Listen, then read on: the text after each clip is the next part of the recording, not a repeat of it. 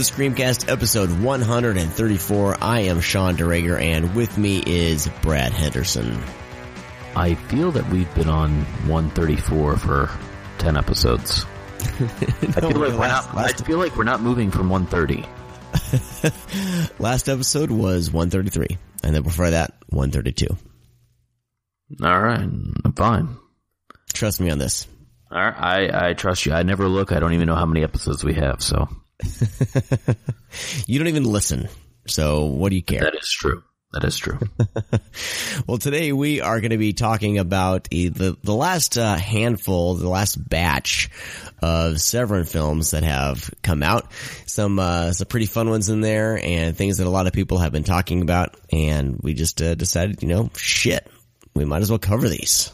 I must say, Severin is knocking it out of the park. They are. You know, Brad, I mean, this is the sultry sounds of Brad Henderson episode. You were just talking quietly into the microphone.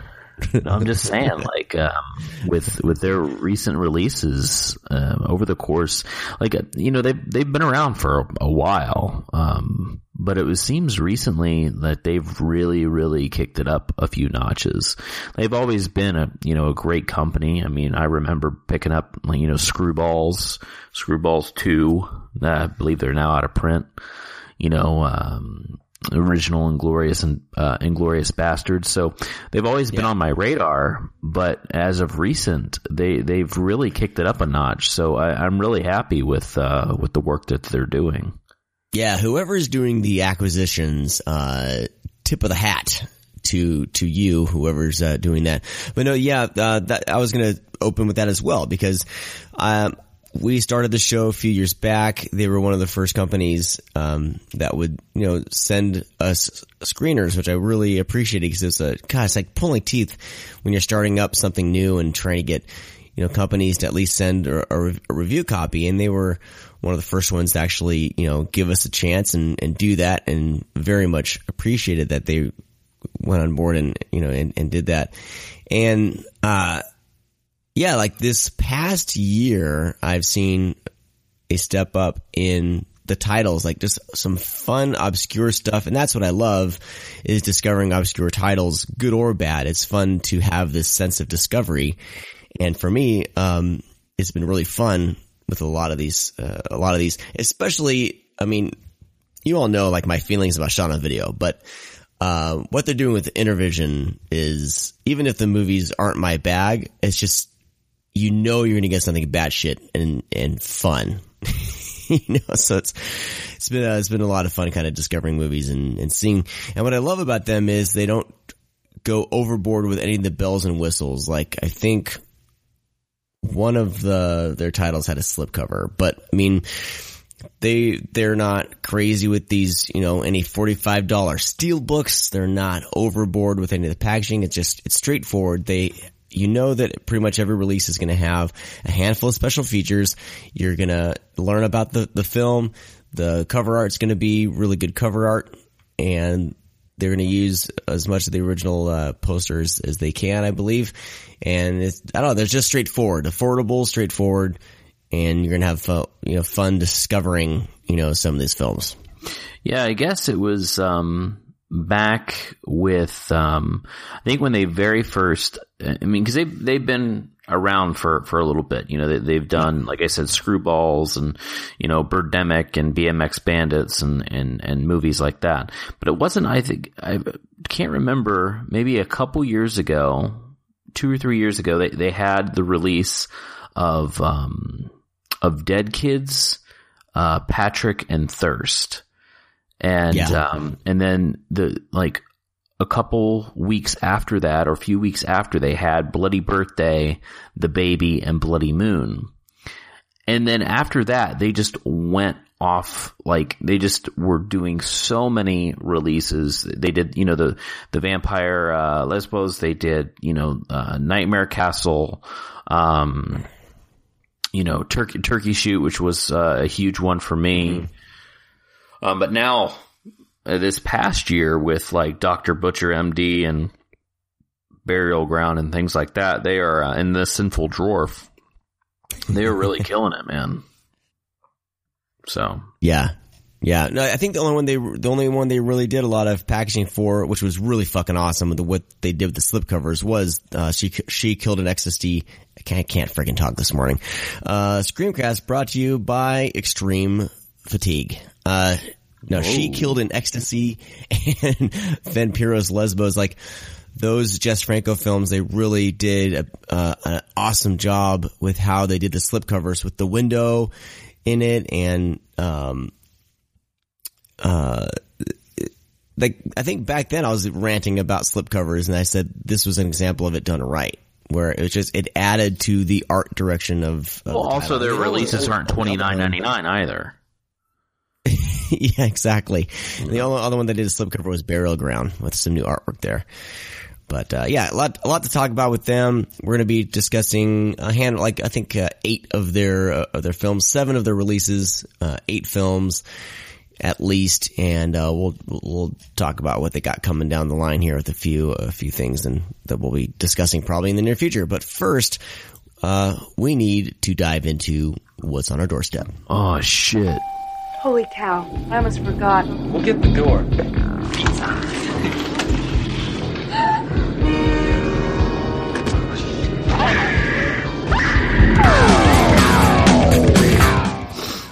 Do you want to go first?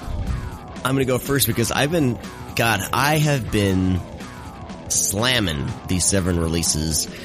And like I said, we, we have some home projects we're doing here. So me sitting down and watching movies has been like freaking like pulling teeth. So I haven't been able to sit down and watch anything other than what's for the show. But I did want to mention really quick that, um, we, we've discussed the void here and here and there the past couple weeks. It had a physical release. Um, through I think uh diabolicdvd.com and I think it was like 25 or 27 bucks and it had some extras on there. I had ordered um the UK Blu-ray from Signature Entertainment and I was unsure if it had any special features or special features or anything. And this was about 10 bucks or 12 bucks cheaper than the Diabolic one. And uh, I got it in the mail and I can confirm that it has all the special features that are on the uh, exclusive from Diabolic DVD. And, uh, it is also region free. So it cost me 15 bucks. Whoa! So if you're someone who wants to buy the physical copy and you don't want to pay $27, $25, you want to pay like 15 after shipping and everything, I think it's like nine ninety nine, nine nine pounds, or maybe ten pounds, uh, UK. So anyway, uh, and it has a you know, and it has a slip cover. Listen to this, slip slip cover porn. Oh, oh. Mm, that sounds so good. Uh, so anyway, so if you want to grab the physical copy of The Void, uh, it, this does have all the bells and whistles and confirmed, because I confirmed it on my Xbox One, region free. Oh, That's all I got, man. All the rest is, uh, all the rest of the shit that I watched was for the show. you know, I don't, I don't have, uh, I don't have much either. Um, so, uh, I, I can go now. Yeah. Oh, okay, cool. Um, I watched um, a Wild Eye film, Wild Eye releasing, of course, um, Amityville Exorcism, which uh, I thought was a clever plot. I was not a fan of uh, of the film so much. Um, there is some goofy uh, moments, and it, it is comical. It does make you, you you chuckle a few times. But it was the plot is basically um, a, a carpenter who took wood from the old Amityville house, was building a new house, and through the wood, um, the the the spirits uh, come and attack. Um, I thought that was clever in itself, um, and funny. Um, but the movie, eh, it, it, it, it has its up and ups and downs. Um, but yeah, it's, uh, if you're into like kind of the goofy, uh, low budget, um, uh, films that Wild Eye puts out, I, I, I suggest it at least. Um, I think you would be mildly amused. Um, next up was, uh, Satanic. Um, it's a film released by Magnet, I would guess, uh, a couple weeks ago, a few weeks ago. Um, it's about a group of uh, teens that are on their way to uh, Coachella, but they stop in. Uh, I know I kept they mentioned Coachella like they mention it like fucking ten times in the movie, and I couldn't help but laugh each time.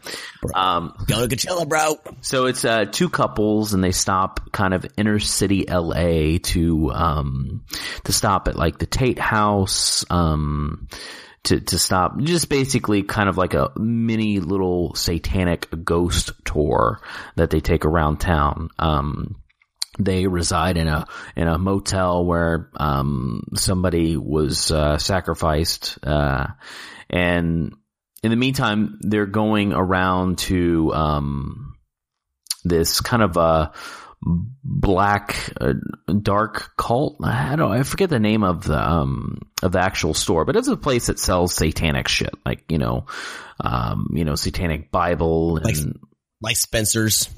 No, no, Spencer's no, no, Gifts. no. This is like more of a like a legit place where these people believe it. So they go there, Okay, and like some shit goes down with with the store owners and the and, you know the the people that are running the store. And so they these kids decide to follow them after they leave, just you know for shits and giggles because they really want to see something crazy. So they're hoping that these since these guys are so weird that they um show them you know, something nutty or wherever they're going. So they, they tail them to this house and they watch one of these sacrifices that they look like they're going to do. Uh, the teens intervene.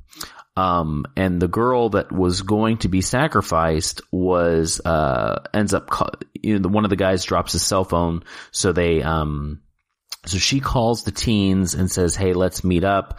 I'll give you your phone back. And you slowly realize that, um, they, the, this cult was, uh, exiling her because she's too hardcore for them.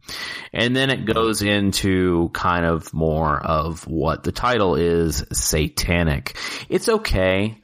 Um, it does have a very, very good 15 minute, uh, last 15 minutes.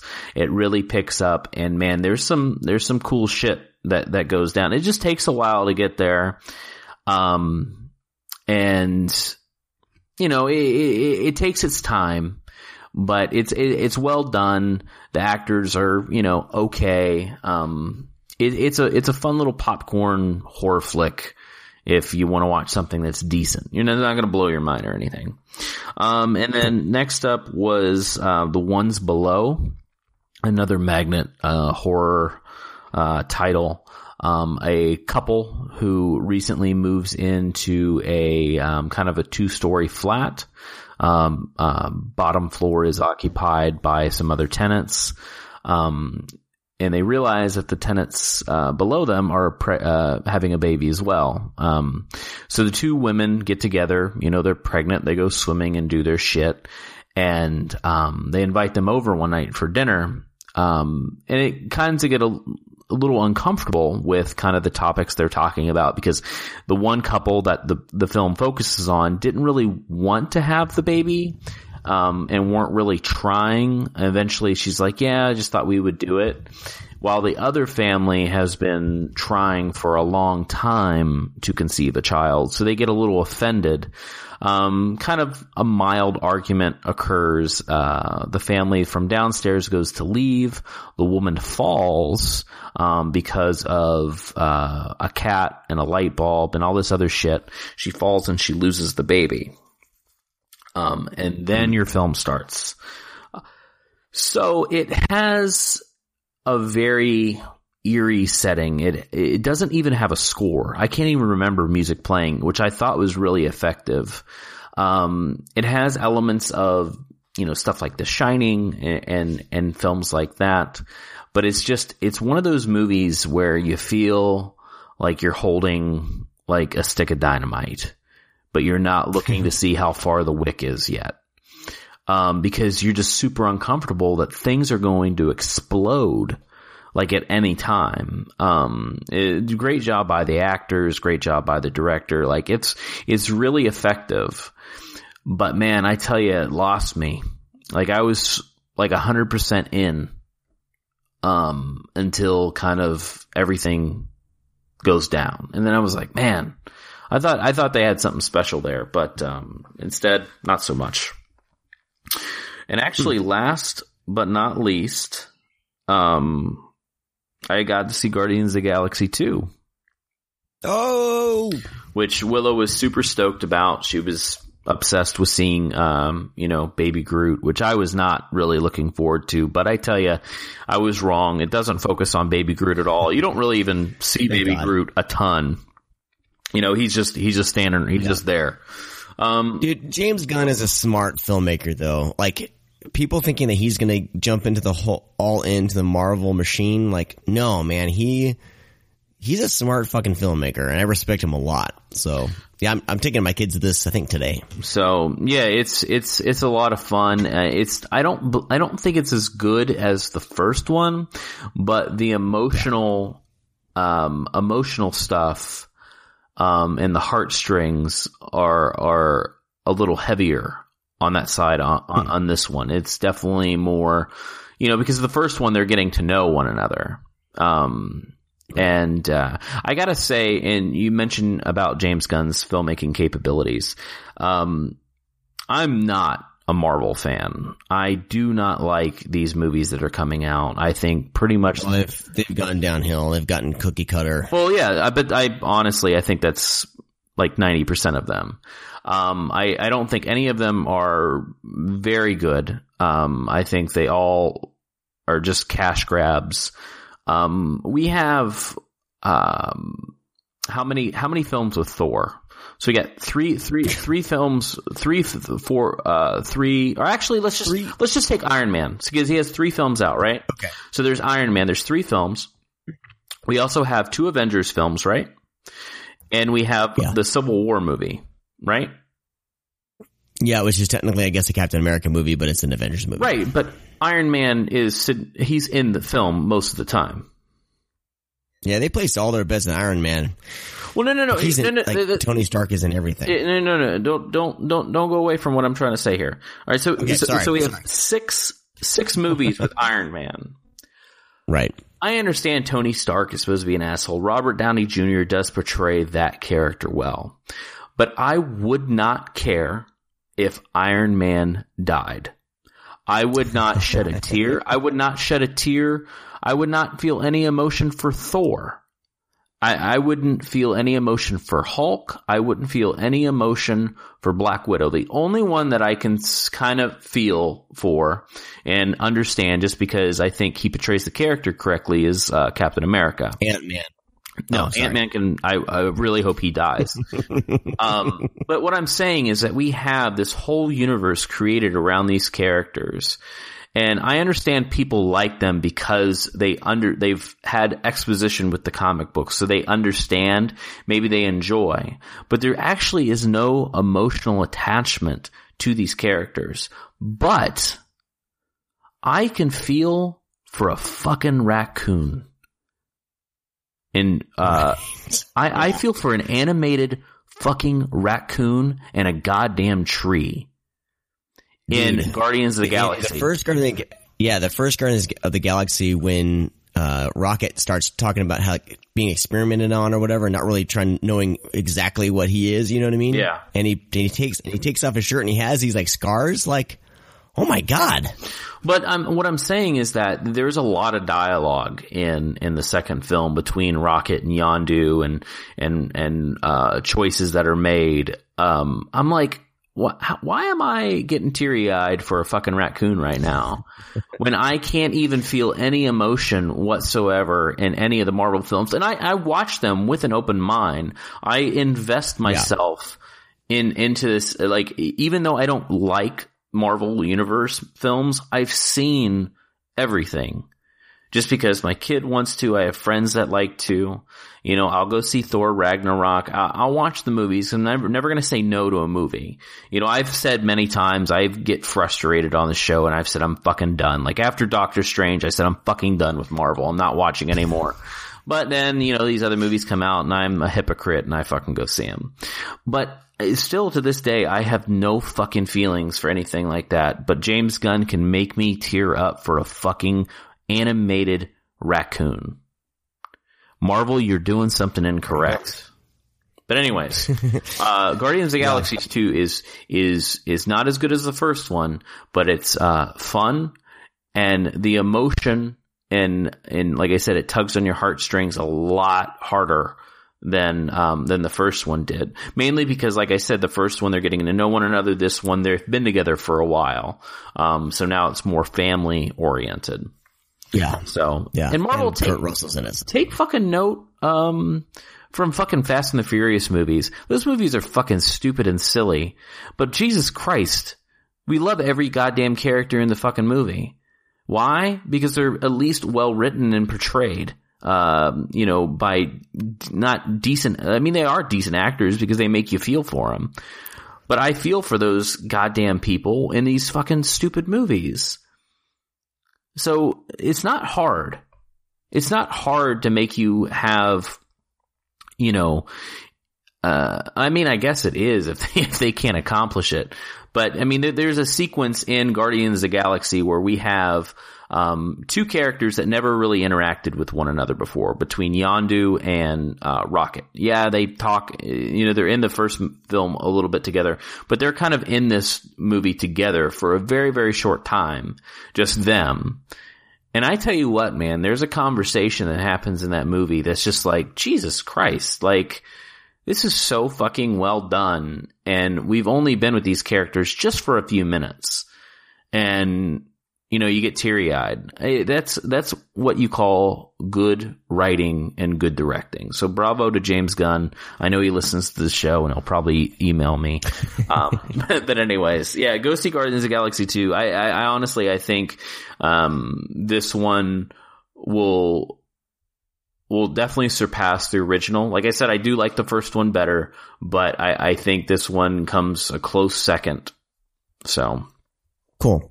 You know, speaking of James Gunn, we really should try to get him on for Slither. Note. Let's start working on it now. Let's do it. All right. You heard it here, folks. If it happens, uh, it was my idea.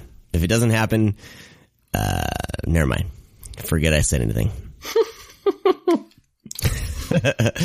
All right.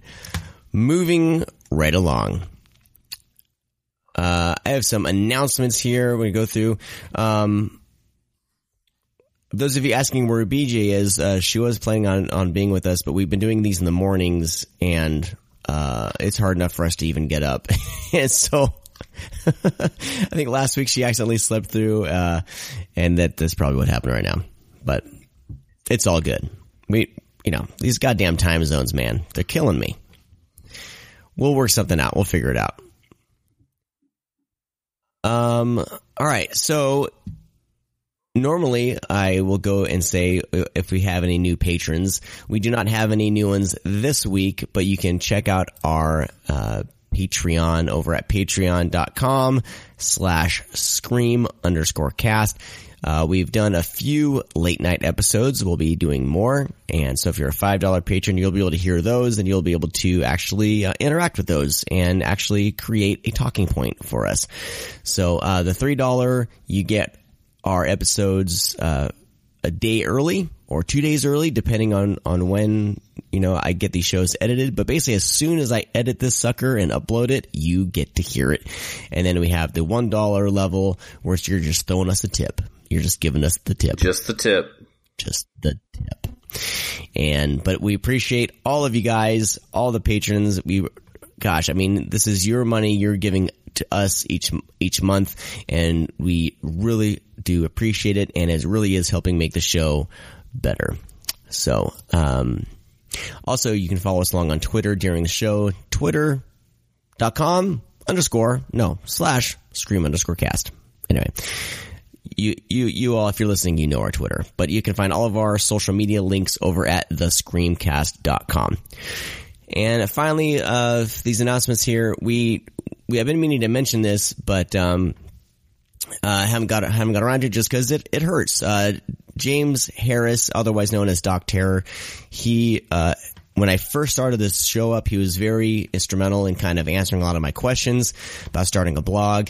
He was diagnosed with cancer a couple years back, and he recently uh, passed away. So there is going to be a fundraiser happening. A lot of people, a lot of people in the horror community, which is amazing, are coming together to raise money for his wife Nicole and his uh, his daughters, just for the family to to help to help them because you know. Um, so, uh, friend of the show, Chad Young, Chad Ecto Young, he runs Horror Movie Barbecue and he was was friends with James Harris. He is leading up a GoFundMe uh, raffle where a lot of blogs, a lot of people for, throughout everywhere, even his wife Nicole, donated three of James's personal uh, enamel pins, and they're using this to raise money. We're sending them a box of goodies, and uh, as soon as that link goes live on the 14th of May, we'll be tweeting that out and putting that up on our website. And if you, if you can, uh, please participate. It's going to be a really good thing to help take care of, uh, uh, James Harris's family. So, um, trying to think what else I can say about that. But, um, it kind of, oh, uh, Fright Rags did an exclusive shirt with his kind of character that he created for his, uh, his website too. So, um, you know, it's just one of those things when, one of one of our own, one of our you know, one of our peers in the horror community passes away, I always see the community come together, and it's a beautiful thing. So, kind of gets me emotional. Um, but uh, we'll let you guys know about that when that happens. Yeah, that's uh, a little too sad for me, but rest in peace, brother. Yeah, he was a really good guy. All right. Uh, moving right along here, uh, we got some news with Josh Obershaw, and then we'll be diving in to the last batch of films from Severin.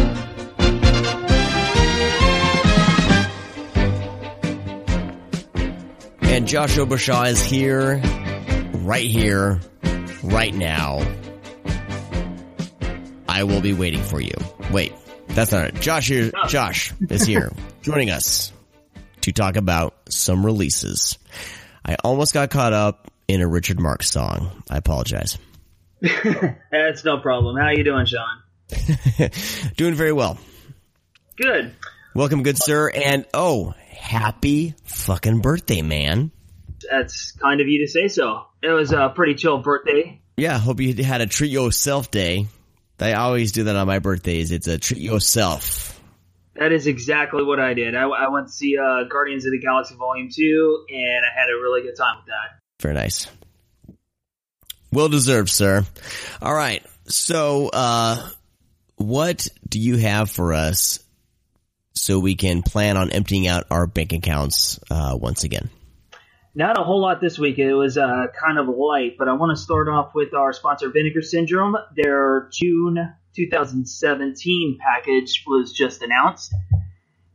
And the titles we've got are Nurse Sherri, A Touch of Genie, the DVD only Never Sleep Alone, and another Peekarama double feature of Pleasure Maze and Lover's Lane. Now, you can get the entire package for 40% off until June 1st, 35% off until June 12th, and then it's going to be 30% off until the street date, which is going to be June 27th. And they're going to keep doing this little trend they got right now, where if you just want the Blu-ray DVD combo packs, which is again Nurse Sherri and a touch of Genie, then you can get that just by itself.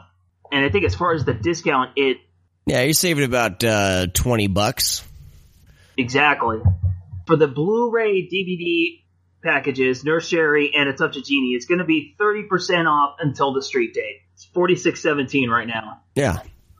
You could afford another Blu-ray if you buy this package. Exactly. And even more if you get the uh, the full-on package, you're saving like 40 bucks. Yeah. So savings all around. Definitely. So that's what we got from uh, Vinegar Syndrome. Moving right along to uh, Shout Factory, specifically uh, Scream Factory. I just have few update, just a couple of updates as far as like uh, bonus feature wise. Today saw the release of Gus Van Sant's remake of Psycho, and not much in the. Uh, I know, right? Uh, okay, to be fair, I'm, to be fair, I've never seen it. It's just that Sorry. it's just that I don't know. I don't know. It doesn't really I don't I don't think I would enjoy that. I've never been a fan. Uh, if I mean, you're about, probably about to get into special features, so I'll, I'll let you. Uh, I'll let you get into it here. There's a lot. If you're a fan of of learning about film, especially like even with Gus Van Sant, like what what what do they got for us? Sell me on this, Josh. What if I don't like this film? Why the hell would I spend some money? I guess if you're that much of a psycho psycho completist, yeah, go ahead and get this. What you're going to be get the only new bonus feature they got is an audio commentary with uh, Rob Galluzzo, who's of course the co-host of Shockwaves, and he's the uh, the director of the Psycho Legacy. He's going to be doing a commentary with editor Amy Duddleston. So, I, I Oh, okay. I guess huh? I guess that alone would be the price of admission. Just hearing them talk about it. Of course, they've got the uh, the audio commentary. I, I hear that it's actually I I hear sorry, sorry to interrupt. I hear that's actually really a really good and really fun commentary. Oh, I see. Yeah, so I mean, Yeah. I'd be willing to get it just for that. I mean, there's also an audio commentary with Gus Van Sant, Anne Heche, and Vince Vaughn. But I'm more interested in the commentary with uh, Amy Duddleston and Rob Galluzzo. Other than that, you've got Psychopath, the making of Psycho, and trailers and still gallery. It's kind of light on the bonus features, but that new audio commentary, that that might put me over the edge, maybe, kind of. I know the original DVD was pretty stacked, so it sounds like they had a lot to bring over. And the only thing new, I guess, is that new commentary. But, but like I said, uh, uh, Rob Galluzzo was he posted on a Facebook or something about it, and he said that he just they they laughed a lot. So that means you know it's uh, probably pretty damn entertaining, and it sounds like hopefully it was a pretty candid you know commentary. Sounds like you're selling me on this than me selling you on this. I know, huh? I'll I'll add it to I'll add it to my uh, cart, and when uh, when there's a huge sale and it drops to a certain price point, maybe I'd get it. There you go.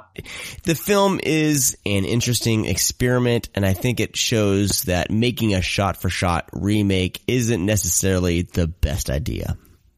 I guess when you put it that way, it's not too bad of an investment.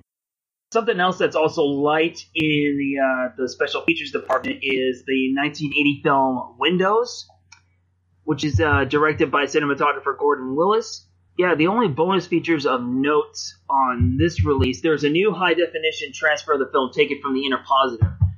But the other new bonus feature is an in conversation interview with actress Talia Shire. I think that alone is going to be interesting. So I don't know. This is an, this is another one of those, like you said, maybe if, maybe if it drops down in price a little, it'd be worth picking up. I mean, especially since this is a film that takes place in New York City in 1980, that would be, you know, worth the price of admission, at least for me. Yeah. So that's it as far as Scream Factory and Shout Factory. So let's see what I got else I got for you peoples. Oh, that isn't it for Scream Factory because the Lawnmower Man. we've got deals on the Lawnmower Man, and now I know you guys have talked about the director's cut. I guess it was the last episode or two. Yes. Yeah. So that is going to be included. This is going to be a two disc set. Disc number one is the theatrical cut. Disc number two is going to be the director's cut. One thing I want to point out about the director's cut. Now, the theatrical cut is going to be a 4K scan of an interpositive. The director's cut is a 4K of the interpositive with additional director's cut footage from the original camera negative. So keep that in mind if you're considering this collector's edition because there might be a little bit of difference in quality between the two elements. There may not be, but just a heads up. Yeah, it's not like they took it from like a, a work print VHS. I mean, I know that when they did Manhunter, they when they did that director's cut, they had some shoddy, uh, shoddy stuff to work with. Uh, in this case, it sounds like you're you know trading you know really good quality for like maybe really really good quality. You know, it's it sounds like it's not that bad of a trade. It sounds like it's going to be pretty uh pretty good. Yeah, I'm just trying to. I mean, it's got Cyber Monkey, so I mean, that's Robo Monkey. I mean, so I mean, I, totally and I don't even care how it looks. Just give me some Robo Monkey. Sure. I'm just covering my ass. I don't want to like sell somebody on this and and then watch the director's cut. I'm like, it looks like shit. So, just being cautious. No, they've uh, they've been pretty good. They've been they've been really good on their director's cuts. Agreed. Well, the other other thing of note is uh, a new featurette called Cyber God, creating the Lawnmower Man. It features interviews with uh, Brett Leonard, who's the co-writer and director of the movie. You got Jeff Fahey, editor Alan Baumgarten, makeup effects artist Michael Deak, and special effects coordinator Frank Segilia. Segilia. Sorry if I butcher your name. Sure. Yeah. and there's also deleted scenes. There's a little electronic press kit, which I'm very curious watching because I know it's from 1991, 92, that era. It's probably going to be standard def, so it's going to look all VHS So I've never seen the Lawnmower Man before, full disclosure, but this is enough for me to invest in. Oh man, I know I'm I've missed out. I'm a fan. I I like it. it I, I'd say it's not a you know it's not a an amazing movie, but it's a fun little kind of window into the whole how everyone thought virtual virtual reality was going to uh, take over. Some kind of it's kind of fun watching it now as we're finally we're, uh, we're we're almost getting into another little renaissance of VR. So yeah, it's a it's a fun little time capsule of a film. Pierce Brosnan. I mean, you know, come on. I don't know. Just listening to you guys talk about uh, Lawnmower Man 2, I'm I'm more stoked about that one than the first movie. to be honest with you.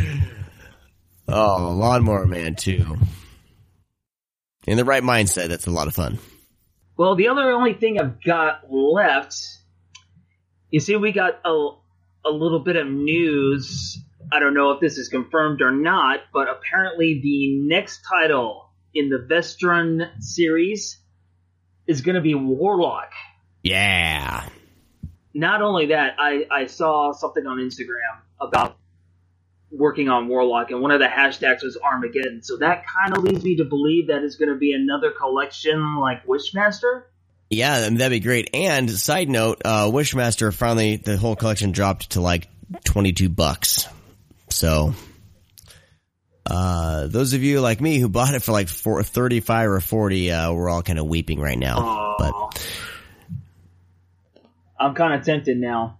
I'm trying to see how many films are in uh, a Warlock. Like, th- is there a trilogy? Is it a trilogy? It is a trilogy, yes. Oh man, I've never seen the third one. I don't think I've ever seen the second one. If they re- neither have I. I don't think. Uh, if they release a trilogy, like War, the first Warlock is a lot of fun. Like I like Agreed. it a lot, and I have an import. I can't remember where it's from, but I do have an import Blu-ray. It looks fantastic. So, and I think that one even had some special features, but uh, I've talked about it before on the show at some point. But uh, yeah, it'll be, it'll be fun, man. If they release all three of these in a Blu-ray set, that'd, that'd be a lot of fun. But for sure, yeah, we, we're pretty much positive that the uh, the original will be coming out through the Vestron series. That is exciting. The last time I saw it, I saw it on a, a cheap Lionsgate DVD, and um, I don't know. I would love to see it. I would love to see it in Blu-ray. I mean, as far as like collections are concerned, this one is a no-brainer. Like Wishmaster, I've never seen Wishmaster, so I'm kind of wishy-washy. Warlock, on the other hand, I'm definitely throwing down money for that. Oh yeah, And that's gonna do it, Sean. That's all the news I have. very cool. Like I said, pretty light, but pretty exciting. All right, Josh, thank you very much. Thank you. We'll see you guys next week.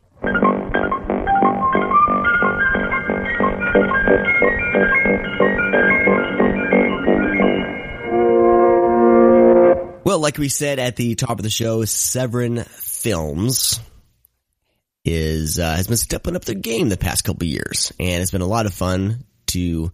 Not, I, it, it sounds bad, like saying stepping up their game, like they've never been bad. Um, but I, the the acquisitions have become a lot more uh, fun to discover, is is what I mean to say for me personally. So um, we have we're going to be going through kind of like what we do for Vinegar Syndrome. We're going to go through their past uh, handful of releases here and uh, let you guys know what we thought about them. There will be links in the show notes uh, to each of these if uh, and I believe that Mike at grindhousevideo.com, I believe he stocks all of these. So we'll have links to all those in the show notes so you can grab these as you're listening and, and want to grab a few of these. Um, we are like, we're going to be giving our honest opinions about the films. And I know a lot of people, not a lot. I mean, a handful of people that I know who review things are do a lot of softball lobs to companies they like and they're not constructively critical. And I think that we on this show have, have established ourselves in a position to to be, you know, to give constructive criticism when it's due to a, label. And I think even with, with Vinegar Syndrome, with, um, other labels that we talk about, we, we, we always talk about the good and the bad. And it's not meant as a, a diss or we're not being mean spirited, uh, asterisk, uh, unless that company, uh, give us, can give us, uh, will give us some shit back. Uh, we've, we've retaliated a little bit.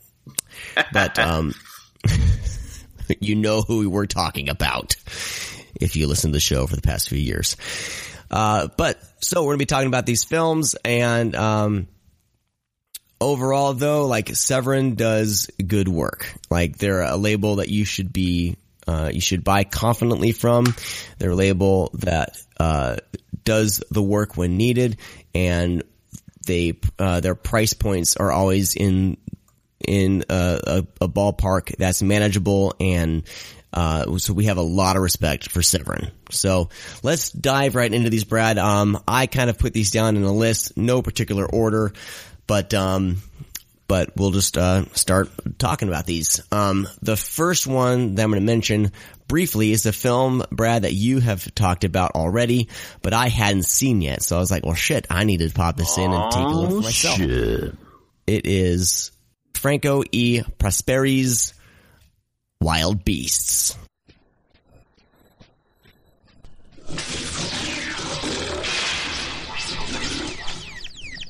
It's in the cat area.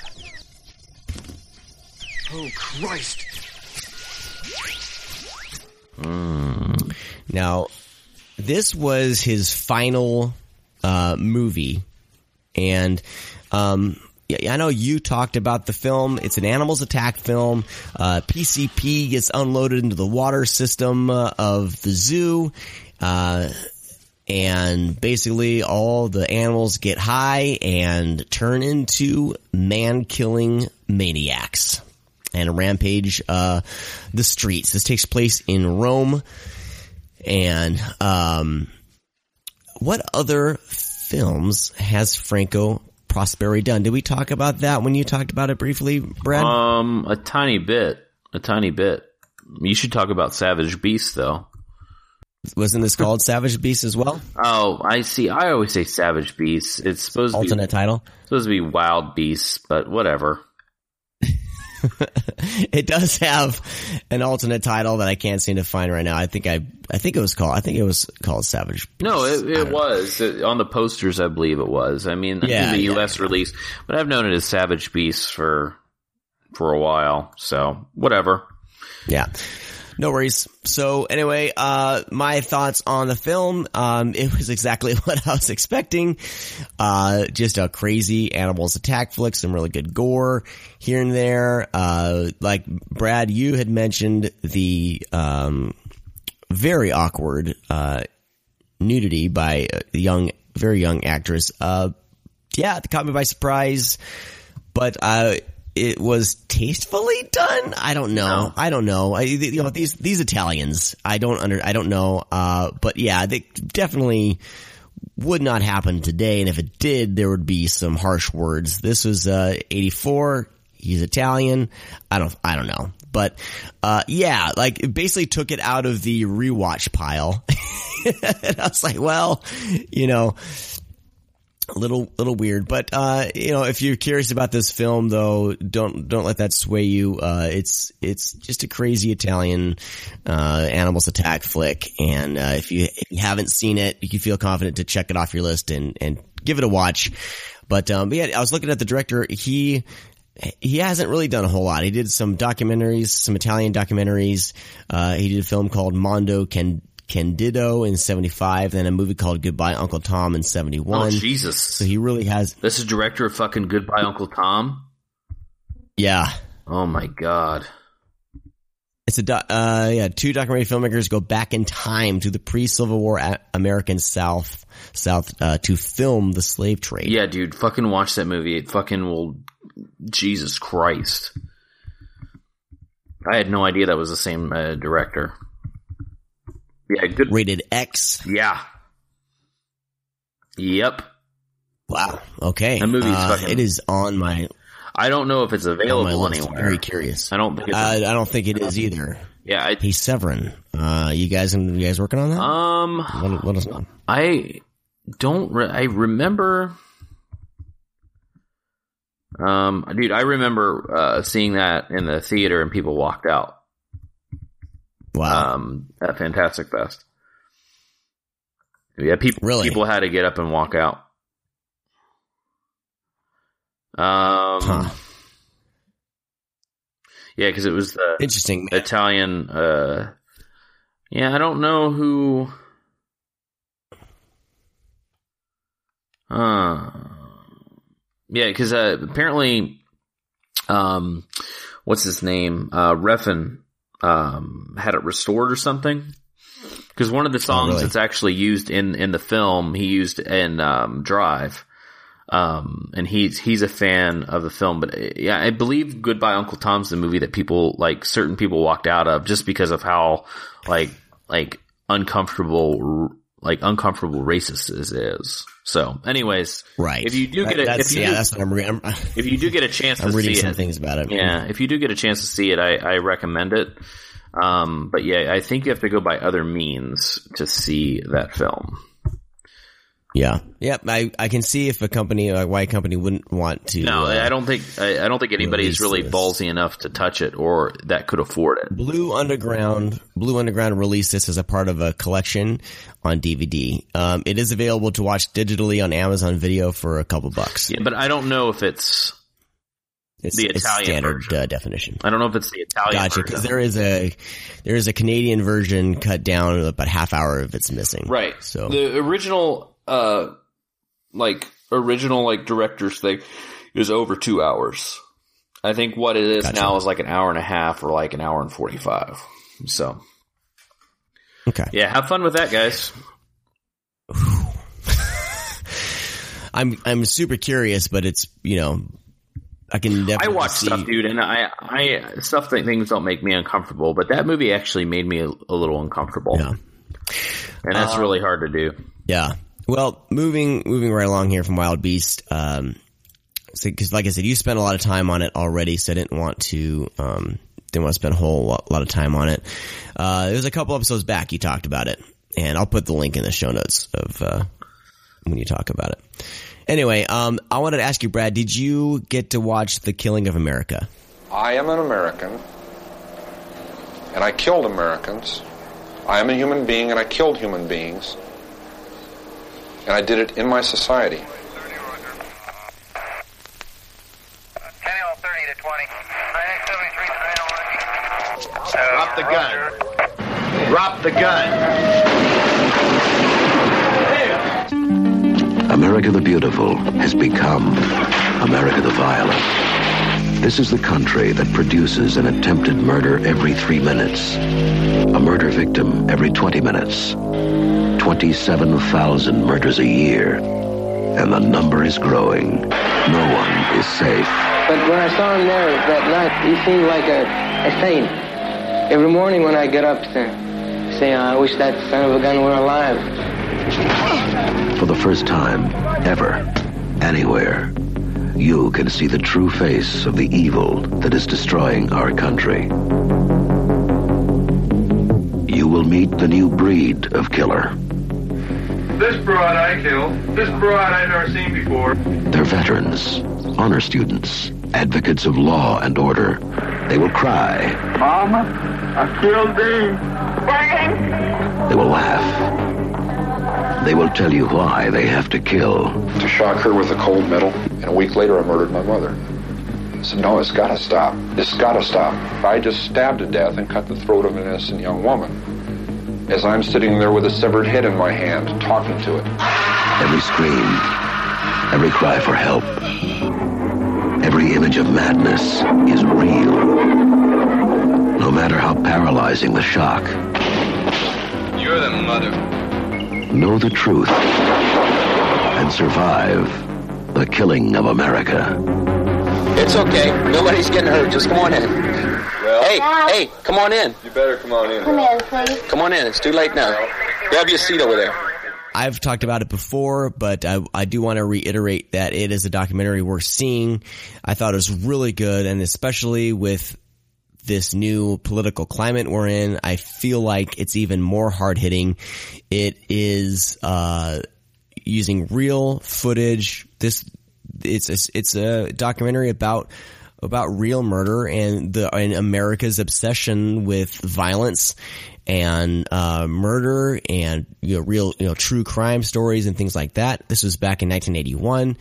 Very very affecting documentary. I wasn't prepared for it. A lot of people say it was super uncomfortable to watch. I thought it was fascinating and um, people compared it to like Faces of Death, you know, because the first Faces of Death actually had a premise and uh, something that, they were the filmmakers were trying to convey, like a message they were trying to con- to convey about violence and things like that. This upstages it. This is actually a, a far better example of uh, of a documentarian exploring these ideas, and it's definitely it was it is one of my top documentaries of all time now. It is definitely worth seeing if you're interested in this. It does not shy away. It is the uncut version, does not shy away from, from showing real murder on, on screen. Uh, but I feel like with that cut out, it would not be the same film. It would not be as hard hitting. And like I said, this was back in 81, but it's even more affecting now, I think, because back in 81, they saw this trend, this, you know, this trend of uh, America's obsession with violence. And, and I mean, fast forward, you know, over 30 years and then, and it's, you know, uh, it's, it's, it's, it was almost prophetic with, you know, our, our society. So it's, it's worth watching. I would, I would love to watch this with some, some like-minded friends and go out for like, you know, to a bar and just talk about it. And it, it, it would definitely bring up some really good, uh, philosophical, philosophical type conversations. And, uh, it, it's, it's really good. I think it's an important documentary that finally people can watch now. So I would definitely give it a very enthusiastic recommendation if you haven't seen it and if you're interested in things like that. Next up, let's talk about 1976's Drive-In Massacre. On August 10th, in a California drive-in, it all began. It will grip you like nothing you have ever witnessed before. It is absolute and total horror. Will you cut it out? Let me get Come on, Alan. Sweetheart. Come I just- on. come on, dude. I- I- come on, that's not on. Come on. Say it. Oh, let me hear it?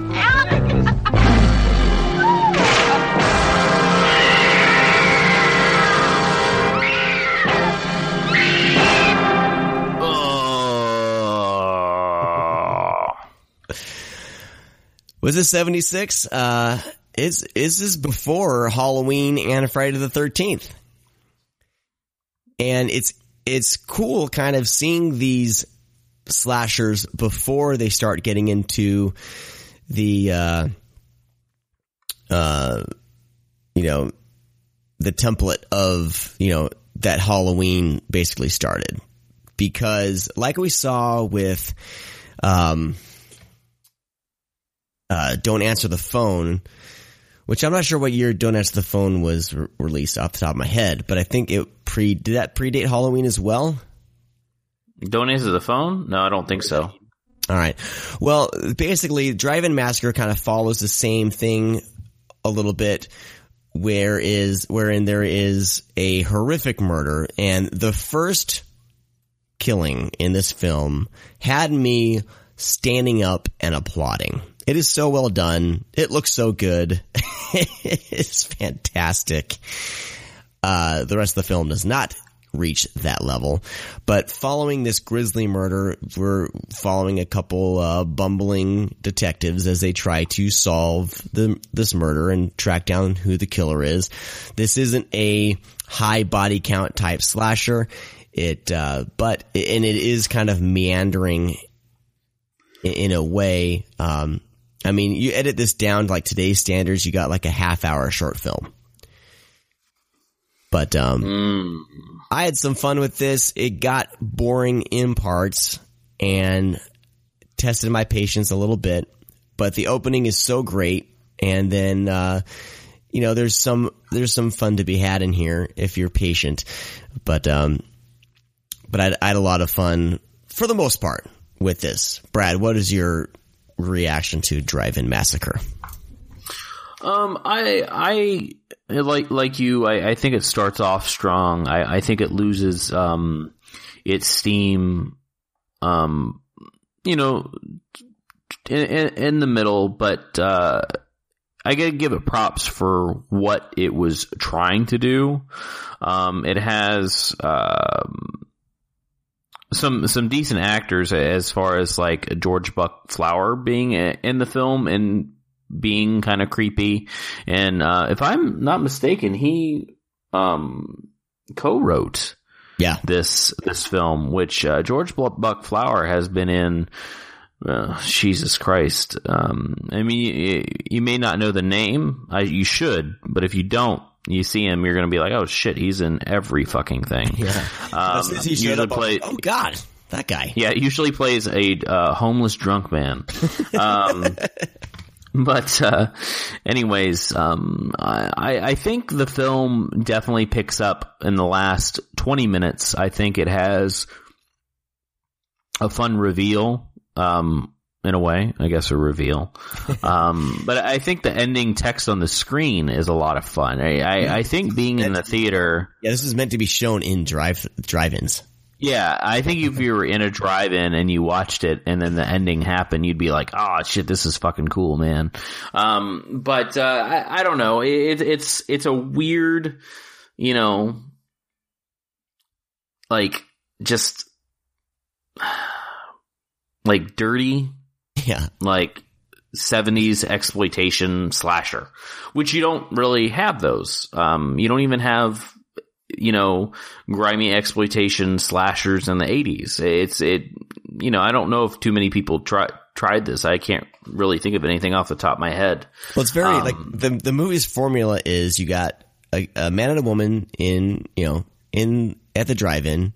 Uh, one of them wants to watch the movie and one of them wants to screw. Is basically the setup each time someone's in the car. And, and, uh, either one or both of them will end up meeting their demise. So you have those scenes in the drive-in. Then you it's have almost like a PSA: "Don't fuck in the drive-in." yeah, and then you follow the uh, the police detectives as they're trying to interview people, and that's I've and that's where I felt it, it loses its steam mostly is in these either interrogation or discussion settings because I mean this is pre like we saw with Don't Answer the Phone with these detectives like there's no computers there's nothing it's just how do we solve this murder? How do we investigate? Well, we sit and talk for a while. Uh, maybe we'll call someone. Maybe let's go interview. Let's go to someone's house and talk to them. You know, sit and talk. Uh, and then, then we're back to the, the, the drive-in. Uh, the drive-in owner had some impeccable fashion sense though. I think a lot of people in this film uh, have uh, good fantastic seventies fashion. Uh, is it who? Who was the guy? Was it? Uh, oh God, I can't remember the act. I don't know the actor's name, he's he's bald, has a beard, and he's always wearing some sort of colored turtleneck uh, with a suit jacket of some sort and a, and a big old wooden cross.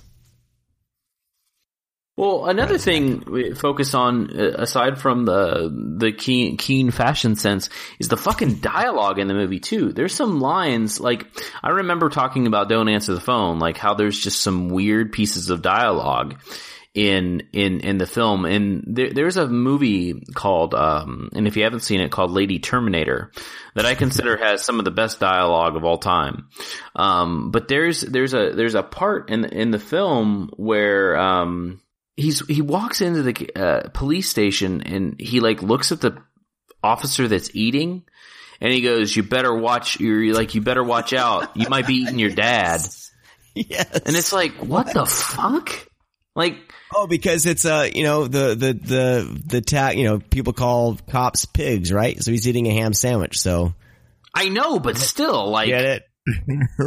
uh, yeah. But there's there, there's I actually wrote in my notes. Um, he also says, uh, "You really want to talk about this piece of puke."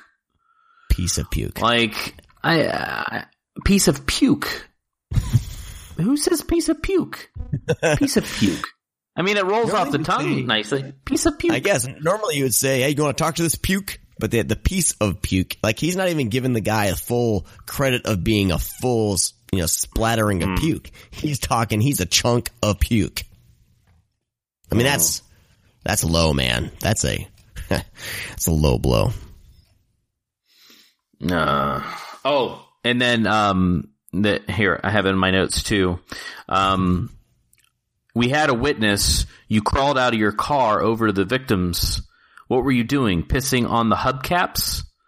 And then the guy says, "I just wanted to beat my dick or beat my meat." I wanted to beat my meat. Like pissing on the hubcaps. Was that a thing in the seventies? Pissing on hubcaps? Did people do that? Maybe. I mean, you know, there's there could be some stuff lost in translation just because who knows who knows what uh what dri- dri- drive-ins brought. Drive-ins just seem like I see a lot of people saying like, "Oh, took the family to the drive-in." Like, there's a few drive-ins here in Southern California still, maybe one that people will take the whole family to because it's cheap and you got a couple screens, you can have a make a night of it.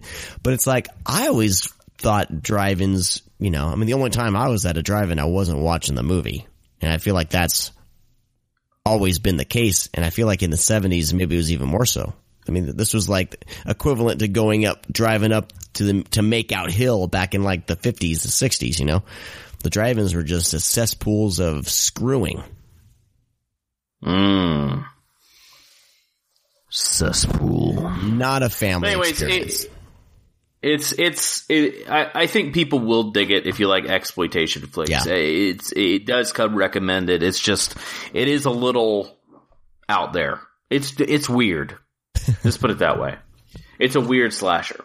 So, um, but anyways, As- what as we a got next history- here? As a history of slashers, it's pretty, pretty great to kind of see a pre, you know, Halloween slasher film because once Halloween hit, everyone started copying that formula. But, um, but like it looks pretty, it looks pretty great. Like the beginning, I was, I tweeted out, I said that I feel like I need some Gooby Gone and a, you know, and a putty knife to scrape the grime off the screen. But uh, after the beginning, I think with most film, the worst part of the most, the dirtiest part, the most uh, uh, uh, broken down part of the film was always the beginning because that was always closer to oxidation and things like that. But as you got to the more to the middle, like films start looking better.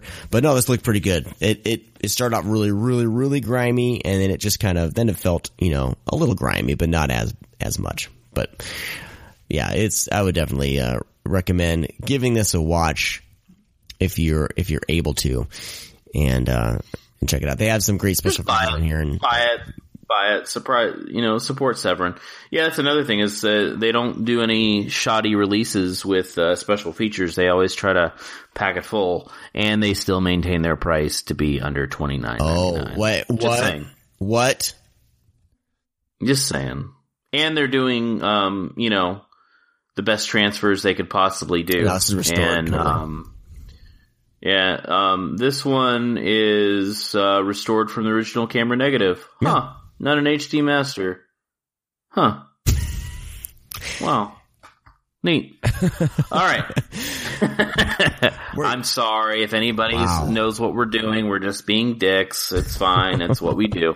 All right. So moving along. Moving along, uh, let's let's. What do you want to talk about next? Let's next? get this one out of the way. Let's talk about uh, the Survivor. James Herbert's frightening novel of supernatural power is now a movie. After all, I've just killed 300 people in a field and walked away without a scratch. That makes me pretty special, doesn't it? The pilot is haunted by the guilt of his survival. It'll come. It has to, Harry. I think I'm going mad. The psychic is tormented by visions of the horrors yet to come.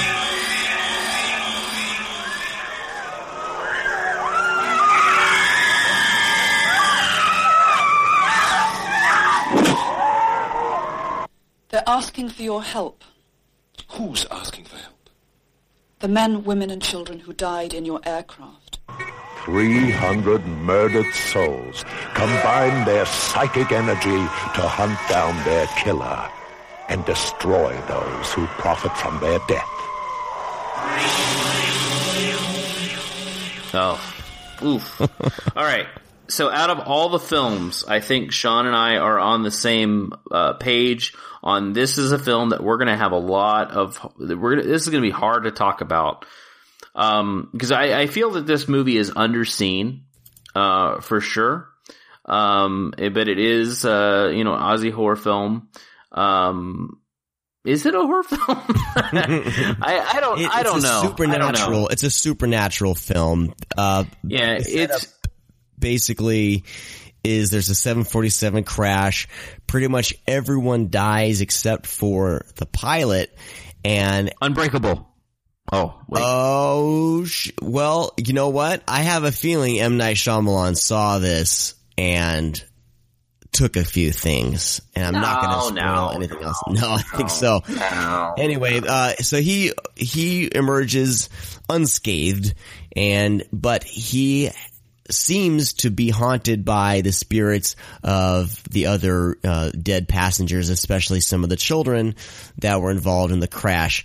It's a slow burn. It's more of a psychological uh, thriller in in that sense, but there are a few pretty great uh, cinematography uh, shots in it that I really appreciated. But as a whole, I felt this thing was a slog. And I you know what? think- uh, Bede Germain actually wants to check this out, and we may be hearing from him on it. I really want to see his Yeah. take on this. it's you know whenever you uh, this is also written by um well the novel is written by James Herbert you may know that name pop up he has like a quadrilogy uh of books. Um we talked about on episodes and episodes and episodes ago um we talked about Deadly Eyes um on the show. Um, and Deadly Eyes is based off a Herbert novel called Rats, and then he made sequels called uh, uh, Domain, I think, uh, Lair, and um, In the City or the City, something like that.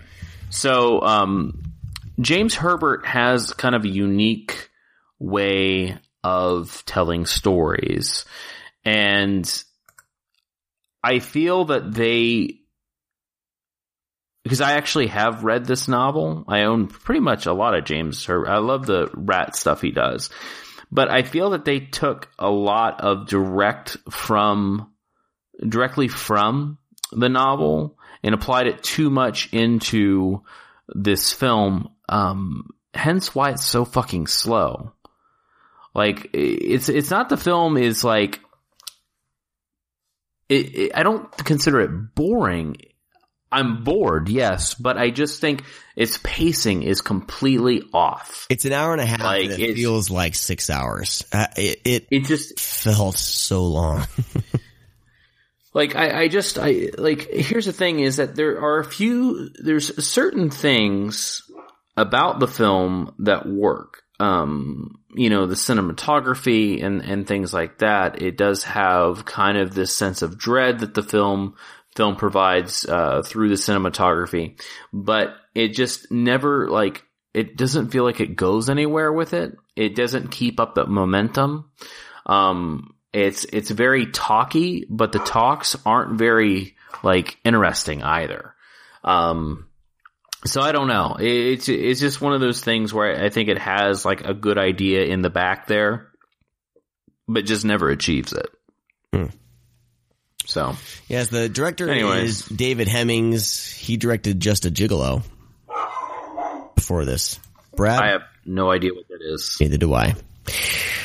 Um, for I I don't know. I started watching an, an interview and I can't remember who uh was interviewed. I think it was David Hemmings that was interviewed. Uh, he said that Well, this, was like, have, this was like a um, follow up film to a film that did really well, and they needed to do something really quick, so they decided to adapt, you know, this James Herbert novel. So Yeah, there's um there's some you know uh, older interviews on there, but they actually talk about James Her- Herbert a lot on this uh, on the special features on this on this disc. So you know, there's that, and plus, I guess they took uh, interviews from Not Quite Hollywood, Mhm. which was a very popular, um, fantastic documentary. um, yeah, doc, and they they have, uh, I guess, the interviews from there too. So, but I have no idea what Just a Gigolo is. So, And I'm just trying to find out like what the movie they were talking about that happened before that, and it, for for David Hemmings, that's the movie that was. He was an actor, though, right? No, yeah, totally. Was he He's- an actor? Oh yeah, he's been in a shit ton of TV, and just, he was in Barbarella. Uh, gosh, I mean, he was in he was in Deep Red. Um, so you know, he's he's no yeah, I mean, slouch. I think, yeah, I think he was like in like newer films too. Like he wasn't, Yeah. like in just, um, he just wasn't He was in in New York. Yeah, I'm about to say, like I remember the name and I, I know what he looks like. I, And I was about to say he's in some popular films. He was in Yeah. Gladiator. I mean, he doesn't have like lead roles, but he he's he's a well known actor. I mean, he's you know what the dude looks like. Yeah. He's not you know. Yeah. I mean, when you see David Hemmings, you're like, oh shit, that's the guy. Like you- you're gonna know who he is. But yeah, he directed a few movies, and this is one of them. But I mean, I tell you what, as as far as like an actor, you know, turning director and then still acting and stuff like that. I mean, he doesn't do a terrible job. Well, it's it's well just I, I think It's, it's well uh, done. yeah, it's a well done movie. It just doesn't really keep you like I, I to me it just doesn't keep me on my on my toes. It just it feels like it just drags a lot. Yeah. So, anyways, Yeah, the opening crash though is pretty pretty epic. yeah, no, it's it's got it does have some great things going for it. It just doesn't keep up. Was this a Code Red DVD release? I don't know. I'm just curious. I, don't just I was just curious to see if Bill Olsen would have said anything about it. Oh, So, Are we- it- are we gonna? if I remember correctly, that was the DVD that I uh, that I had. Um, because I, I think I have this on DVD somewhere, but maybe maybe I'm thinking of uh, oh I'm thinking of Soul Survivor. Never mind. I'm thinking of Soul Survivor. But anyways, Right on. All right, let's keep the train moving. Uh, let's get into a couple of the uh, what were deemed a nunsploitation, and these came out. I think these came out like uh, like the week of Easter, which was great. great timing for these ones. Uh, that's on purpose. I know it's on purpose. Of course. No, I'm just saying it's just Severin being being sneaky. The first one let's talk about uh, is a 1981 Bruno Mattei film called The Other Hell. The fruit of sin and obscenity.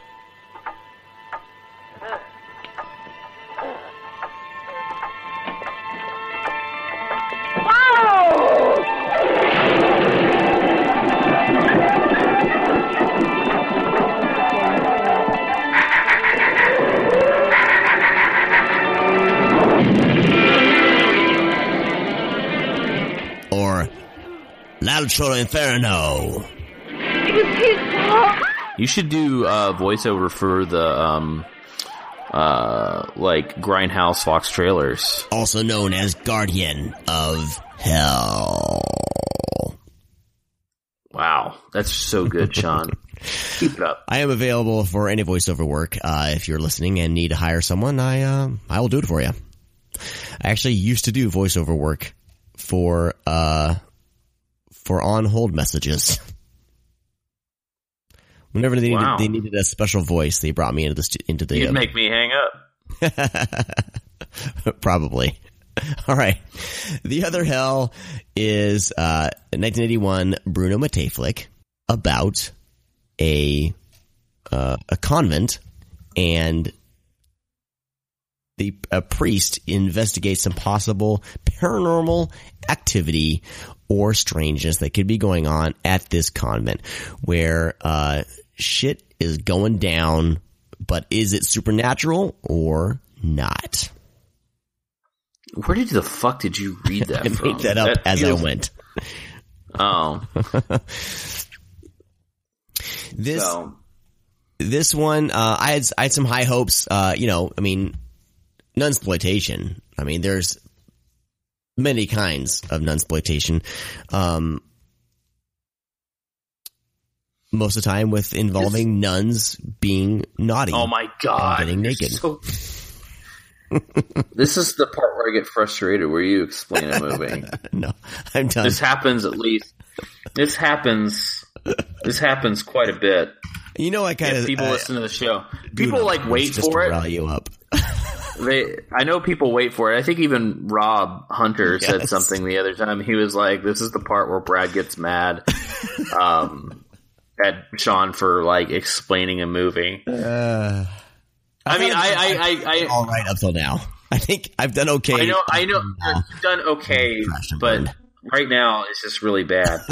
um, so I, I think first we need to talk about uh, nuns, nun exploitation. Yes, which um, you know there are quite a few non-exploitation films, but a lot of them are hard to find. And I think that's obviously due to the fact of, you know, a lot of these were, um, European films and, you know, films from Italy and across the seas. They weren't really churning out, uh, American, uh, non-exploitation films.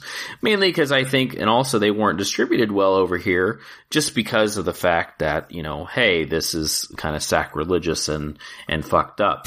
so we don't have, um, a ton of uh, nunsploitation films uh, from the U.S. They're mostly all from um, Europe and and so forth. So it, I mean, it, it kind of kickstarted. Um, um, I think it really hit big with uh, Ken Russell's The Devils um, because it took nuns in a way that are, um, you know, kind of, you know, figures of uh, authority and teachings um, and giving their life uh, to God and and for God and and things like that. So when we have the devils and it's very hypersexual, um, I think that kind of caught everybody off guard, saying, "Holy shit! Like this is really fucked up." And of course, you know, I just was saying about the you know uh, American films, and then Ken Russell makes the devils over here they kind of kickstarted everything and then we just didn't see any more from America for, for a while. But I think that's because the Devils did it. And it's like, ah, no one can follow that up at this point. uh, we're going to have a bunch of knockoffs from, from Europe and, and, and Italy, but can anybody top the Russells or can Russell's The Devils? Nope. I sit and watch the Devils and I'm like, does, why does anybody even make movies? Like, why does anybody even try if they can't accomplish what Ken Russell can do? um, but anyways, uh, you know, so, uh, Franco made some, um, uh, or made a nunsploitation film. Of course, we have Mattei's, um, you know, the other hell. Uh, D'Amato, uh, made, uh, made one or two probably. Um, I can only think of one off the top of my head. Um, and you know, we actually still have nunsploitation today. They're just not as, uh, popular. We had, um, you know, uh, Richard Griffin did Nun of That. Um, back in, or, you know, late 2000s. Um, and there is a one that is a lot of fun that Mike Sandlin actually recommended to me. Uh, Mike, you and I agree on something called Nude Nuns with Big Guns. Um, that I uh, found um, very very amusing. So, but anyways, you know, nunsploitation wasn't super popular um, anymore. It was very, very, very popular in the '70s. Um, a couple films here in the ni- '80s and a couple in the '90s, and we get a couple here or there now. Um, so this hit the time. This was 1980, but it was still coming off the 70s. So it was during that. It was fading out um, very, very quickly. Um, so Mattei, of course, had to get his two cents in as his the rip-off fucking king. of course. Um, Bruno Mattei, like I don't know if Mattei's ever made an original movie, um, because the other The score is basically repurposed Goblin. No, yeah, no, it's from it's from fucking Rats. yeah. The, the the score's from Rats. Um, so um, Mattei, obviously, I don't know if he's ever made anything original to my knowledge. Uh, everything's a rip on something. Um, the other hell is just a rip off of, um, you know, characters from like, uh, um, Berruti's, uh, Killer Nun, which is available on Blue Underground Blu-ray.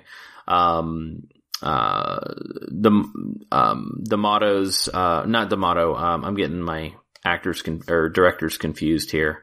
Um, not motto. Who am I trying to think of? Franco's, uh, the demons that he made. Um, it's just, it's just a bunch of shit, but at least out of everything that Mattei's done, this is one of the more original pieces that he did, just as far as kind of like the storyline Yeah. goes. But I mean, we are having nuns being possessed, maybe by the devil? Question mark. I wouldn't consider this one kind of uh, sexual. It's just very, it's blasphemy in a way. Uh, would you consider this really sexual? Because I'm so desensitized at this point. Not necessarily sexual. There is some sexual violence as far as uh, people being stabbed in certain areas, and uh, there's like a Right, right. kind of like uh, there's like in the basement. Uh, an un, you know, we don't know why, but there are bodies basically being carved up, and uh, at one point, one of the bodies, she, the whoever this is, you know, stabs, starts starts stabbing, and you know, the groin of of one of the I mean, yeah, I guess bodies. it's it's so it's it- brutal in at, a way, times, yeah. but not not uh, sexual as far as like would be like th- something in the devils or anything like that. But um, yeah, I mean, there's a whole lot of stuff just wrapped into this film to make it interesting. You know, does it work as a whole? Like, I, you know, I don't know. Like, are, have you seen a Bruno Mattei film before? If you have, you'll know what you're, what you're going to expect, you know, and there are, there's, he, Bruno Mattei's, uh, his, his zombies, you know, do show up, you know, with the kind of zombies that he, he always uh, seems to end up with in the films. But, you know, I mean, th- this just, once I knew it was a Bruno Mattei film and it was written by, uh, by Claudio, uh, Fragasso, who wrote Rats and Troll 2. And, you know, and with, Oh, I God. instantly recognized the score. I knew the score was repurposed Goblin, uh, like from the get go. I was like, this is, you know, so if you're aware of all that, you know, and you know, it, you know, sit back and relax and enjoy this little, you know, little Mattei joint, you know, and, uh, Mattei joint. and there's enough here, I think, to enjoy. Uh, it wasn't my, Oh, it wasn't my favorite of, of these nunsploitation films, but, um, it, you know, it was enjoyable. I liked, I liked this, uh, this young, young priest who thought he was all techno, techno, technologically advanced. You know, he's like, we have science and philosophy and technology on our side, and his technology is basically a tape recorder with a microphone. You know, God. Well, I mean, yeah, this, if, but here's the thing is if you, if you like, you know, um, because I, I wasn't even paying attention to the writer. Fragasso actually directed, I believe with his wife, uh, Troll 2. Um, and if you know the story behind kind of Troll 2 of it being made is that they don't speak any English at all. So when they were on set directing, it was basically somebody trying to interpret them what they were saying and making this movie. Um, but if if you like films, um, because the thing is, is like even though it's batshit crazy and Mattei rips people off. I mean, we we like films like you know Mattei did, uh, uh, or Fragasso and Mattei have worked together as far as like making um, uh, uh, Beyond the Darkness, um, Hell of Living Dead, um, you know, Rats, which I find fucking entertaining as shit. like I love Rats so much. Um, and I, he was still doing films like even today. I think these dudes are still. Or, Mattei's not alive, right? Mattei's dead. I think no. Still alive. Yeah, but um, yeah, they. And, and the thing is, it's kind of hard to track down some of their work because their names aren't on the films. They Yeah. go. They were making up names. Like on this one, it's Stefan Oblowsky and um uh, um uh, Fragasso worked under the pseudonym of uh, Clyde something. I can't remember the name. But even in like Troll 2, it's like direct, it says by it like it looks like an American name, but it's actually fucking Italians that made Troll 2. Yeah. Um, but uh, yeah, it's it's just kind of hard to. And now it's easier because we have IMDb and the internet. But at, at the time, like no one knew that this Mattei dude was pretty much the same guy making all these movies because they worked under, you know, so many different pseudonyms or went uncredited or, you know, like I said, just, you know, they changed their name. And I think it's just due to the fact of like marketing wise, people were paying attention. There was like, oh, I can't pronounce that. It sounds, seems foreign. So let's slap an American name on it. Yeah. Um, I wonder if anybody's ever written anything about why that was so popular of the real, real reasons why. Because there's had to been like, you know, it wasn't like, oh, let's just slap an American name on it because people aren't going to watch want to watch a foreign film. No, there's got to be more to that, but it, it I it's probably had There's to be more with foreign distribution for sure. But uh, one last thing I wanted to talk about before we move on was the actress uh, Franca Stoppi. She was like the main nun, um, mother uh, uh, Vin- Vincenza, and she was she's pretty fantastic. She's been in a lot of films. She's been in Beyond the Darkness. She's been in Caged Women, um, and I like her face and her eyes are so expressive. Like you you would recognize her in other things. Um, but I thought I just thought she was great, and because when you're in when she's in this nun outfit, right, all she really has is her face, and and the just the way she uses that small real estate of acting, you know, all she had available was, was her face, and she does a, just a fantastic, memorable job. Like especially her eyes, you know, just had these piercing eyes, and she does seem that she possibly could be a psychopath. You're a psychopath. Thank you. But no, I thought she was really so great. So this is um now this is uh another 35 millimeter um um now it's uncut and uncensored in HD which they consider for the first time.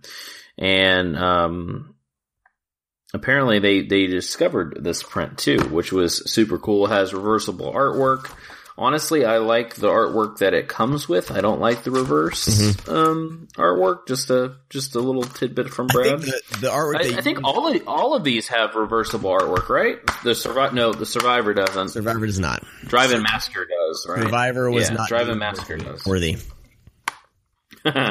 so, um, but yeah, definitely check it out if you're if you're a fan of these these uh, you know Italian batshit crazy cinema.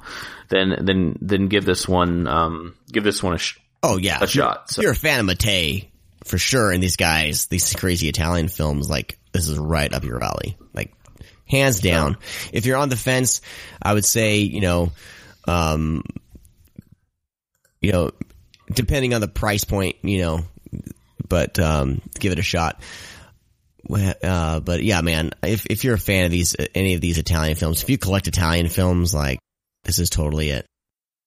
Moving along to film, uh, more of a modern film, and another what could be nuns nunsploitation. I said when I got done watching this that this was Lovecraftian nunsploitation. It's a film called way to put Dark. Waters.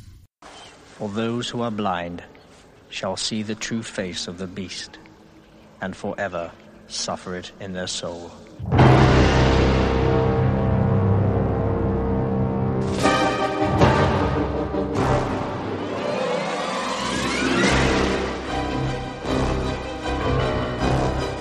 This is straight up has all the elements.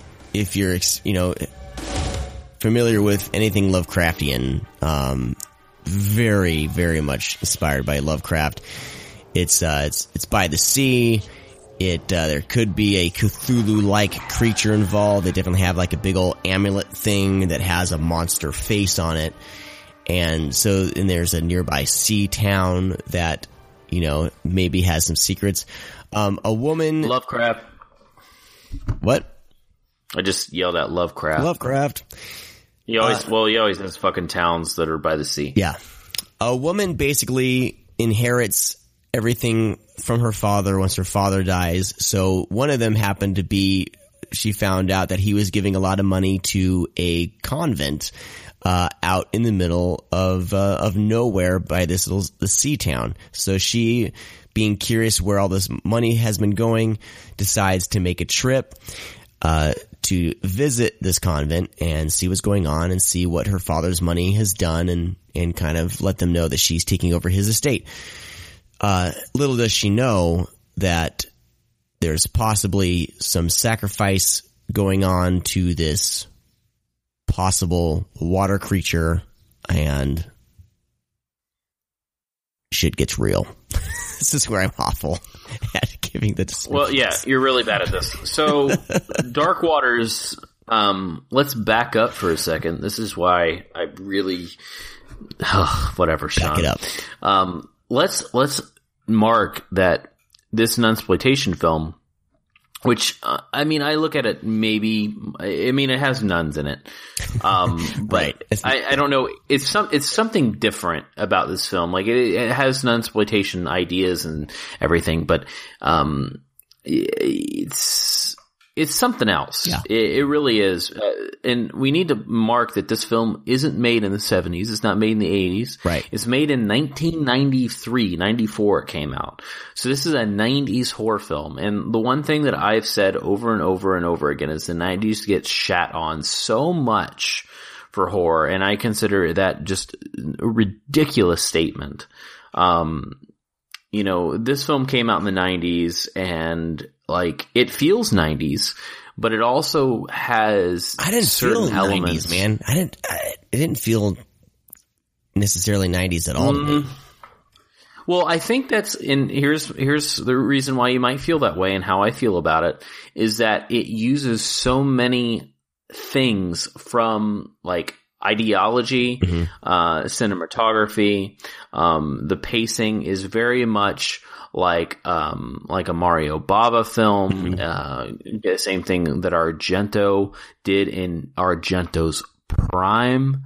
Um, you know, because Argento was a really fucking great filmmaker um, for a tiny bit of his life. I mean, I still love Argento's work even into the 80s and 90s, but there was a time when Argento had this craft that was just killing. Yeah. Um, in, in, in, uh, in the world of, uh, cinema. And, you know, the same thing with Bava, just, just giving a, um, kind of a, a tone of the film and as soon as the film starts, like you just feel like something's wrong. Well, that's you don't know any character. That the the shot Right. of the crosses on this cliff, you know, like it's an amazing, amazing sh- uh, shot. Like I, I had to pause it and just be just look at it for a while, and it's just it's beautiful Yeah, and it's no. haunting all at the same time. It's just it's really great. like I mean this is this is kind of a more art housey um film Yeah. like there, there's there's a lot of elements like it has great cinematography but there's also kind of some like art house stuff behind it. Because I mean we have like you know films like you know The Thing and and um, Halloween by you know that are you know lensed by you know Cundey and um, you know all these other cinematographers that have done great things in their careers. They know how to set up a shot. But like this is almost like paintings. Mm-hmm. You know, Oh, yeah. uh, when, when we're watching certain things on screen and like, it feels like they're, you know, like a Kubrick film where Kubrick wasn't just about, you know, what's going to be lensed and what's going to be, and what's going to look good. Um, you could, like, when I say that, you could freeze frame portions of Kubrick's work and portions of Dark Waters and then blow them up on a picture and it be a work of art um, that's something a little bit different than just something that has a great tracking shot or just can fit everything in frame or what looks good in frame. Like these Dark Waters looks like holy shit. Like almost every fucking frame you could pause and it be a painting. And what's weird is that I was watching it, and this is actually a new one for me. I've seen the other Hell before, Drive-In Massacre, The Survivor, and all the other films we're going to pretty much talk about. But Dark Waters is something that escaped me. I actually didn't know anything about the film at all, even when Severin announced it. I was like, what the fuck is Dark Waters? Um, so I've never even heard of this movie. So I'm like, when I'm watching it, or after I watch it, I look up the director. Nothing else. Apparently he has a movie coming out soon, but he has nothing else.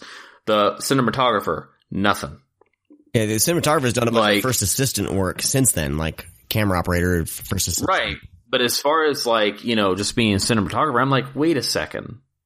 Why is this happening? I know. Like, it, it, it kind of blows my mind that you have, uh, but again, I guess that's of being underseen. And I'm not gonna like say, oh, my name's Brad. I, you know, if I haven't heard of it, I, you know, probably must not be good. No, but I haven't fucking heard of this movie. Most and people I I feel like haven't. and I live in the fucking horror section of the video stores. And I just didn't go to one video store. I went to multiple because I moved around a lot and went on vacations and went to video stores around there. I don't ever remember seeing or hearing about this movie or even seeing any of the hardcore horror fans on Twitter, you know, film Twitter talk about, um, talk about this. So I really think this movie is lost in a way. I, I think it came out at a time that no one cared honestly. Like it was out of, um, you know, it was by a nobody. Um, it came out at a really odd time in the 90s when, um, you know, uh, you, you know what I feel like this movie is like? I feel that this goes like almost in sync with like a film like Paperhouse. Yeah, definitely. Like it ha- it has that, it, it has that tone. Um, and, and if you need to, like if you need a time period to put Dark Waters, uh, take the time frame that Paperhouse came out, and I think that's like the perfect, like not a perfect pair to like double, you know, feature this, but it has that feel. Do you want to hear what other films Where- came out? Other horror films came out in 1993. Just, just real quick. Needful Things, Yeah, Cronos, Body Snatchers, Body Bags, Ticks, Leprechaun. I'm trying to see. This was all. I mean, uh, Fire in the Sky came out. There's a lot of really good horror flicks that came out. but the, a lot of these are well shot. They, you know, Jurassic um, Park came out You know, in '93. ugh, we're not talking about Jurassic Park. No, I'm just I'm trying to see like what would have you know kept people from seeing this, but um I don't know like a lot like Did '93. it go to theaters? I I don't know, but '93 had a lot. Actually, had a lot of really great. I don't know if they were direct to video or not, but um some really. I feel like it's almost like the last hurrah of really great horror films before they got all CGI'd up. Like this is practical effects. Um, it's really great cinematography. This was the last year. This was the last year uh, uh, of not of totally 100% physical effects. You know, because you had Carnosaur, Body Melt, and then I guarantee you, once Jurassic Park hit, everyone was like, "Oh, we need to throw the CGI in," and they started throwing all the bullshit CGI, and then you get in 2001 films like Dagon, which is an amazing film, but shit, shit, shit CGI. But this made me think of Dagon a lot because it's because of the Lovecraftian element. Fish people. Fish, fish people. Uh, Dagon has an amazing. This doesn't have not fish people. No, no, uh, not technically. Wait, was that a pun? yeah. Um, well, I mean, yeah, but not to give anything away, but yeah, there's definitely some creatures and weird shit in this movie. It's it's great, and like I said, this thing has atmosphere in spades. We got nuns carrying burning crosses. You have an old blind nun that basically whispers in a foreign language and is interpreted by a, another nun. You have dead fish all over uh, the beach. Um, there's some intense stabbing that I that always makes me like cringe. You know, because sometimes movies you have someone where they stab, but when there's like this this just downward stabbing, you know, just like vi- like just violent. Jesus Christ! Holy shit! Sound like you're jerking. there's a lot I think to love in this film. I think this thing needs to be talked about more and discovered just because it's it is a work of art and Mariano uh, Baino the director and writer like he's only done short films since then I think the new film coming out is a short film like this guy needs oh he needs more Hey, work if he's gonna be a bunch this, of his short films, or they included a bunch of his short films on this release. Yeah, like so I'm, I'm excited to special features on this thing Yeah, I'm getting excited to actually dive into this because I'm like, man, why is this guy not like? Because you know the thing is, is we say Argento, Carpenter, you know, um, Bava, Fulci. We need to be saying Baino at the same time. That's how I feel. yeah Like I, I feel that we need to be talking about this guy as much as we talk about other films, but you can't talk about somebody if they've only done one feature their entire life. Is this is his only feature, right? yeah I wonder if he's like Troy Duffy, where he's like wants to make a movie, he makes Boondock Saints, and then he's like, oh. I don't need to make anything else. I'm the best filmmaker in the world. I don't think that's Um, the case. I think this year, what you said is, I think is the case of just unfortunately getting lost in the mix and, and people just not being able to see this. Cause all those other films I mentioned in 93, I saw, I remember distinctly seeing on video shelves, browsing, you know, browsing the, the video store. I do not recognize Dark Waters. I- I feel like it just got lost. A really good film got lost in the mix and just You know what? Uh, something else this reminds me of Possession. Yeah. Who's the actress in this that plays the main character? Cause she reminded me a lot of that actress in Possession. But I know it's not her. Oh yeah, no, yeah, she does. It's um, I can't remember the name. I could also look at the back. Apparently, Name Elizabeth? uh, Louise Salter. Is that is that her? I don't know for sure if that's her or not. Uh, yeah, I think that's the one that inherits the place. Okay. Well, she's she's great. And like like Elizabeth, right? That's her name, Elizabeth. yeah, I think so.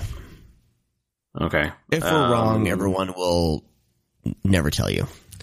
No, because no one's seen this movie. Watch the film and figure it out yourself. But yeah, Yeah, she- Louise Salter is Elizabeth. She's great. Hey, also, listeners, listeners, if you have seen this movie prior to this, and don't be all cocky and say, "Yeah, I know about it," um, like if you actually legitimately seen it and you know have watched it numerous times, let us know because I'm kind of curious of um, are there any like hardcore fans? Because pretty much going through film Twitter and just like actually researching Dark Waters, no one's fucking talking about it like prior to this release. So, um, kind of curious. Um, and also bravo to Severin for Yeah. pulling out something that they knew about, um, obviously, and Out of giving the- it to the world. Yeah, out of all the films we've wa- I watched for this, like this one, Head and Shoulders, was like I think my favorite. Just I've been thinking about this ever since I've I've seen it. It doesn't happen to be very often. close I to Dreamstalker. watch- yeah, Dreamstalker. We need to get I don't that. know, man. It's Um, Dreamstalker.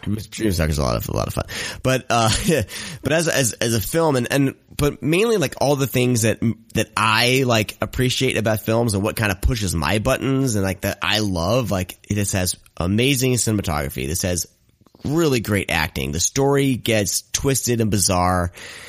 Uh, you know the the Cthulhu element, the the Lovecraft element, um, the religious horror element. Like this pushes all my sweet spots, and and I love it. So I believe I think they they released this on DVD before. I guess did they before? I mean, this says that there was a DVD, or did they release a DVD and Blu-ray at the same time? Uh, Um, but I don't know. at any rate, now I feel even dumber if they've released this and I, didn't see it. At any rate, uh, this is a film that deserves to be seen. If you haven't seen it, I would highly recommend it. Highly, highly recommend you buy it just because of the the wealth of special features along with it, and just a stunning, just a stunning film and a really great release from Severin. So uh, it gets the highest, uh, you know, the highest praise from me. Let's move along. We are running out of It time. was it was released on DVD by No Shame. Huh. Okay. So No Shame was pretty well known um, for us like crazy horror people, but um, yeah, I never even never even saw this. Ten years ago it was released. Wow. All right. We have a couple more releases to get to. Let's quickly, Brad, get through, uh, let's talk about Cathy's Curse because I feel like there's going to be a lot to talk about, uh, with, uh, this, with Dreamstalker and stuff. But let's talk about this film, um, that a lot of people when this I'm came ready. out, like Twitter went ridiculous. Film Twitter went nuts when they all started watching Cathy's Curse. This film came out in 1976. And like I said, it's called Cathy's Curse. Meet the Gimbel's daughter, Cathy. See through Cathy's eyes.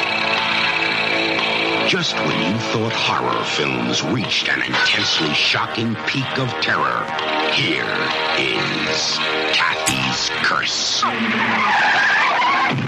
God, Daddy.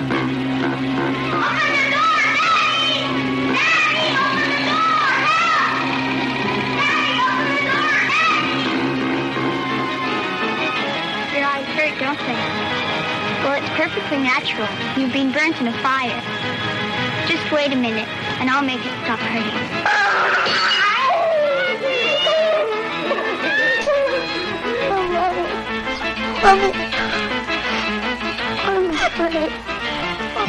What do you do when unexpected horror erupts all around you? Cathy's Curse. Cathy just wants to play with you, but please don't take her dolly. So Cathy's Curse could be maybe mistaken for an Exorcist ripoff. Um, I don't think it is. I think it's a lot. Uh, it's, it's it's a lot different. You know, it, it it does involve a possibly possessed child, but uh, it's, it's you know the opening of the film is the father and a father and daughter. He grabs the daughter, puts her in the car, and and he, they're driving Oh away. nope, nope, nope. Before he says that, he goes, "Your mother is a bitch." I was getting to that after saying specifically, your mother's a bitch. He grabs her and they leave. Uh, a car accident happens because they try to miss a fake bunny. Um, Right, but there's no like exposition of why he's actually saying your mother is a bitch. I, I know, and Like- think there ever is, but that's the catalyst to starting this whole thing. And basically, we jump forward the next, you know, in 20 years later or whatever, a new family who's related to the father. This father uh, moves into the house with, their- with their little girl, and basically, uh, we're led to believe that possibly there's a demon in the house or a spirit that uh, could possibly um, inhabit Harm. the young girl and harm the family. And don't. But here's the thing: is that I said that about your women, your your your mother is a bitch. But as Cathy says, all women are bitches. so. Is she the little girl likes to say bitch a lot in this movie? Yeah, this is a bizarre film. I did have a lot of fun watching it. I think this is one of the funner releases uh, in this last batch here. You're gonna have a lot of fun checking this out. Uh, Brad, what's your what is your reaction to Cathy's Curse? Um, I have seen Cathy's Curse before. Um, this wasn't anything new to me. I remember, um, seeing this years and years and years ago. Um, and it always was just kind of there. Like it does have some goofy moments. Um, you know, the dialogue is, is pretty funny. Um, but it was just always just a movie that was just there. Like it didn't see. I here's the thing. I don't understand why people are going so crazy over it. I it just it feels it it feel like there are some crazy moments, but for the most part, it's pretty tame. Like and Yeah, someone was comparing little- this to Troll 2 online, and I had to stop them and go, whoa, whoa, whoa, whoa, whoa, whoa, whoa. No, I mean, Whoa. you're talking about This is nowhere like- near the batshit craziness of Troll 2. Yeah, I just um you know, it, it, it's it's a weird and strange movie for sure, but there's just I don't know. It's just one of those things where no, I'm not I'm not gonna I'm not gonna get into it. Anyways, it's just well because I'm just gonna come across as a dick. Um What? But What, Brad come across as a dick? When has that ever happened? Yeah. Um, but anyways, it, it's got, it's with special features and, you know, I know Brian Collins was super excited about this because he's been talking about this movie ever since I started following him on Twitter. He's responsible Um, for this release. We can blame it all on him. Somebody in a review also blamed, like, basically put it all on him. Yeah. So, I mean, which is cool, which is cool. He's, he's, uh, loved this movie for, uh, quite some time. Um, and, uh, yeah, I hope people enjoy it. Um, it's just, don't make this like The Room or something like that. Because it's not. It's, it's, it's a fun little movie, but it's not that great. The best part of the film, I think, is when, uh, when she, like, for some reason, the, the, their old man, like the caretaker, uh, she basically lets him just drink himself silly and it just gets bizarre and awkward. And oh, and, uh, um, and then the, then there's the scene the, near the beginning where the the mom the the wife has some people over. They're new in the neighborhood and one of the women says that she's like a medium like a psychic. And she starts she's like well do you want to see what I can do? And she starts doing like I can read things in the house and tell you what happened. So she starts doing it and then uh Cathy starts acting crazy and she has like a pin or th- something and she's walking towards another girl and could possibly push this stabby thing into uh, this little girl's eyes. But it's like this whole crazy batshit scene happens where another child is harmed by Cathy, and then she just goes, "Well, I just better get going." she just leaves, and then she appears numerous times in the film, and it's like they don't address the crazy situation that happened. Like if that happened to us, like, and it happened to my wife, like, she'd be like, you're never coming around again. Fuck you. Get out of here. You're crazy. Uh, you're not invited to my house. But this woman just, just comes on over like nothing happened. It's ridiculous. you don't share my enthusiasm. That's okay, Brad. Um, but I, I honestly have nothing else to say about Cathy's Curse. okay, fine. Fine. All right, let's move on to the last. Watch it with a group. That's Yeah, what I yeah, can say. yeah. Watch, That- watch Cathy's Curse with a group. So, all right. All right. Finally, let's move on to the Intervision release. This uh, is a, is a DVD with uh, shot on video films, directed by uh, who's the who's the director? Where the hell did it go? Oh, Dreamstalker is um, directed by what was the name? I can't even remember now. I know Alan Grant was the director of uh, Alan Grant did Death by Love. Death by Love. Oh, uh, Chris. Um, is it Chris something? Well, I don't know. On the back of the on the uh, back of the disc, the director of Dreamstalker is not listed. Chris uh, Chris Mills, I think. Chris Chris Mills, Christopher Mills. I believe that's it. All right, if I remember correctly.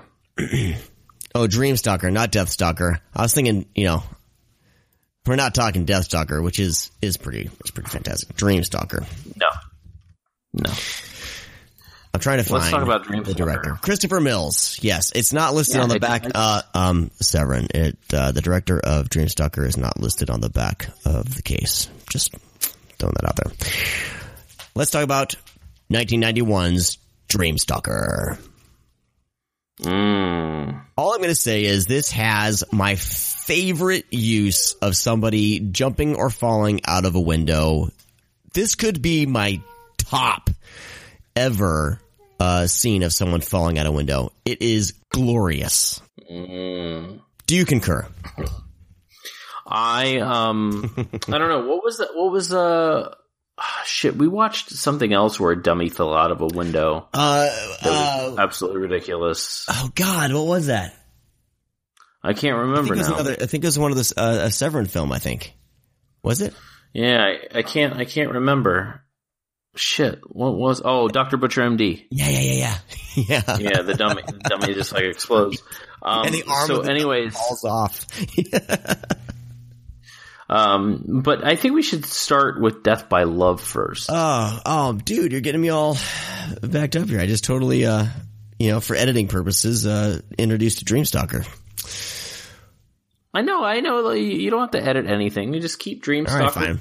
in the- Fine. But I'm just saying Death by Love because you haven't seen Death by Love. I, I, I was unable to, out of the, all the films, I was unable to get to Death by Love. and so, you saved the best for last. So Dreamstalker. So Death by Love is on the same DVD as Dreamstalker. Both of these films are shot on video, so don't expect like if you say, "Oh, they're not on Blu-ray," I don't want to. um, they're on fucking they're shot on video, so nothing's gonna look different. Um, so anyways, um, Death by Love is a really weird movie and it's so good. So it's written, directed, and stars this guy, Alan Grant, um, in this, in, in this film where he meets women. He's a sculptor. He meets women and then he just bangs them. And we're not talking about like, you know, we hear about off-screen banging. We don't get to see like 30 seconds of like laying a woman down, you know, undressing her top and then they wake up or like the next scene they're just in bed smoking, um, or laying in each other's arms. We're talking about, we have like five to seven minute bang sessions in this movie. We have him hitting up a girl he just met that he's banging down and sucking on her boobies. We have him getting down and dirty with an older lady. And when I say older lady, I mean older lady. the director is the star.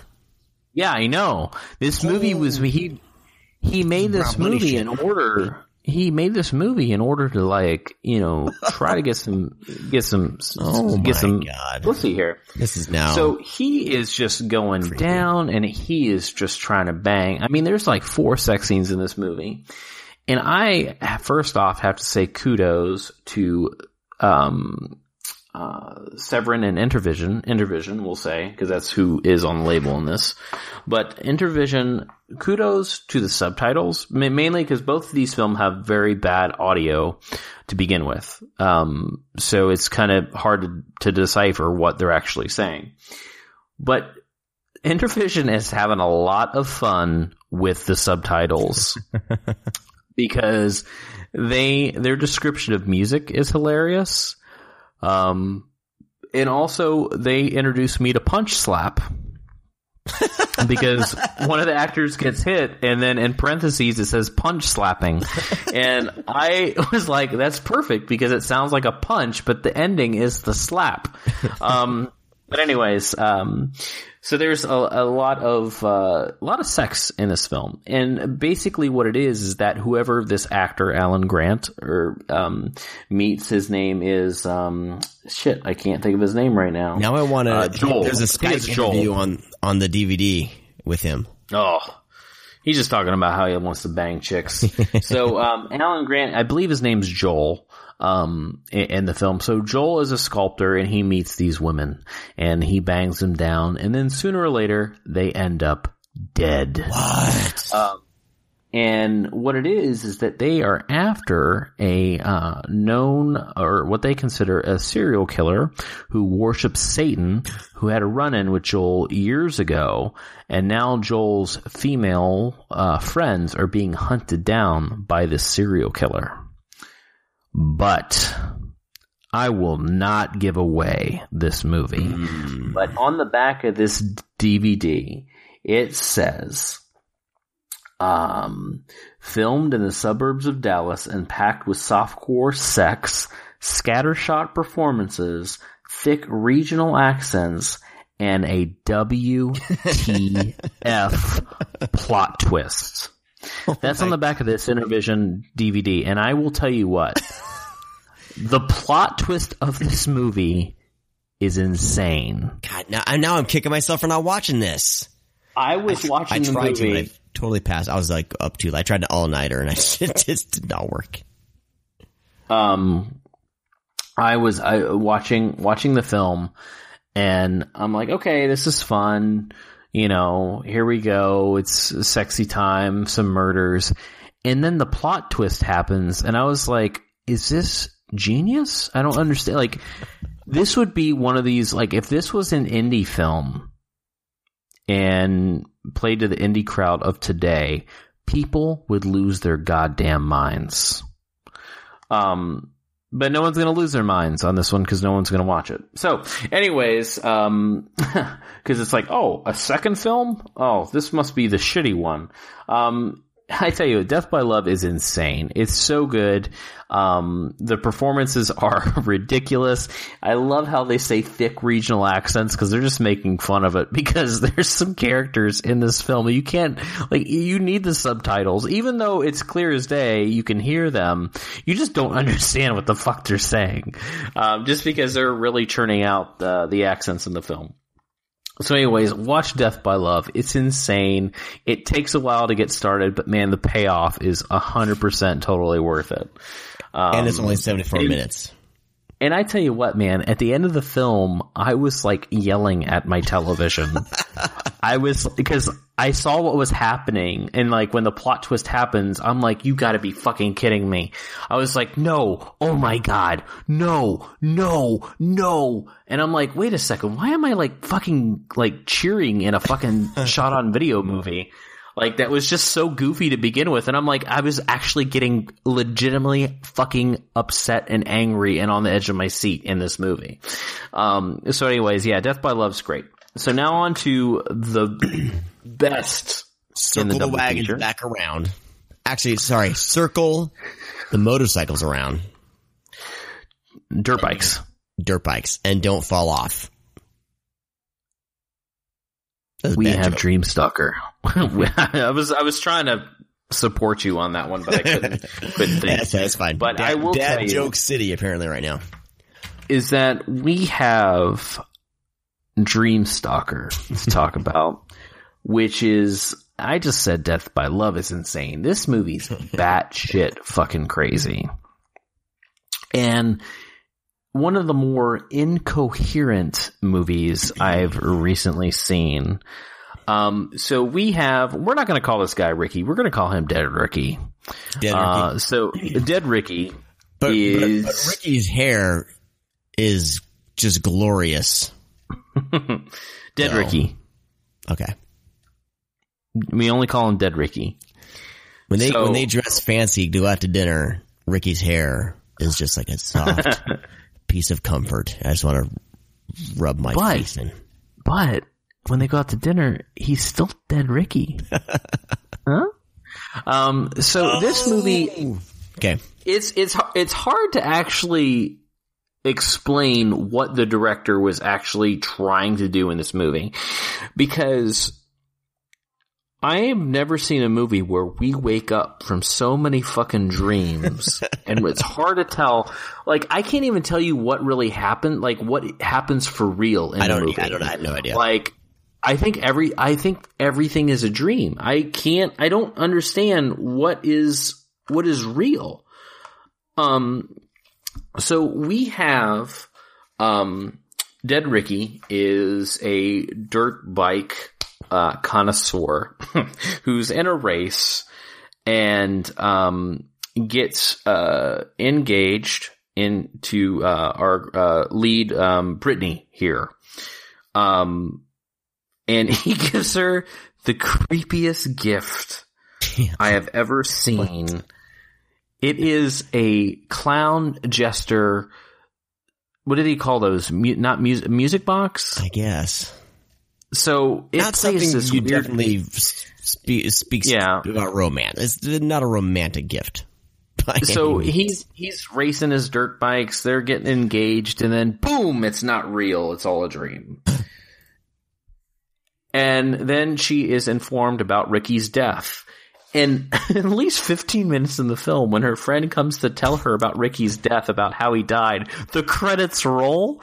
Like the beginning credits. Like I was like, wait a second, we didn't have, like, we had credits already, didn't we? But then it like, she's like sobbing on the steps and the credits start to roll while she sobs. And I'm like, oh my god, this is so good. So she visits the grave uh, of dead Ricky, and then dead Ricky tries to kill her with his dirt bike coming out of nowhere. But you don't have to worry because it's all a dream. uh, and then you know we wake up uh, again, and now she is with. Um, I love how they talk about Doctor Frisk. And they like keep joking about his name. Like, I'm not gonna go see a doctor named Doctor Frisk.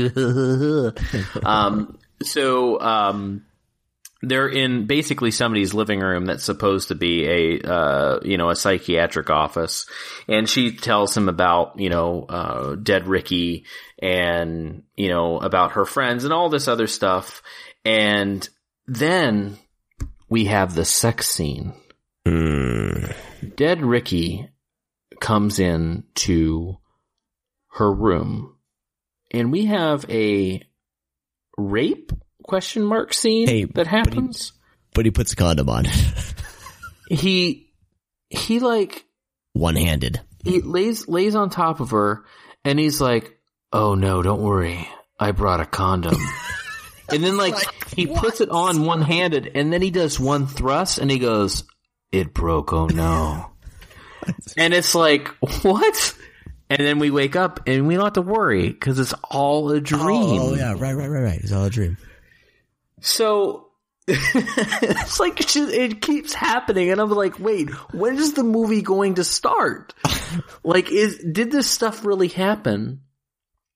So, I mean, we're like, we're a half hour into the movie, and we've had three G- dream sequences already. I feel like we had more that more than that. You, but you don't know. You don't have to worry because the rest of the film is filled with dream sequences. and um, so, anyways, Dick Dick Ricky, dead Ricky shows up, um, and then she goes um, she goes on this retreat thing, I guess, whatever it's called. so she she goes away.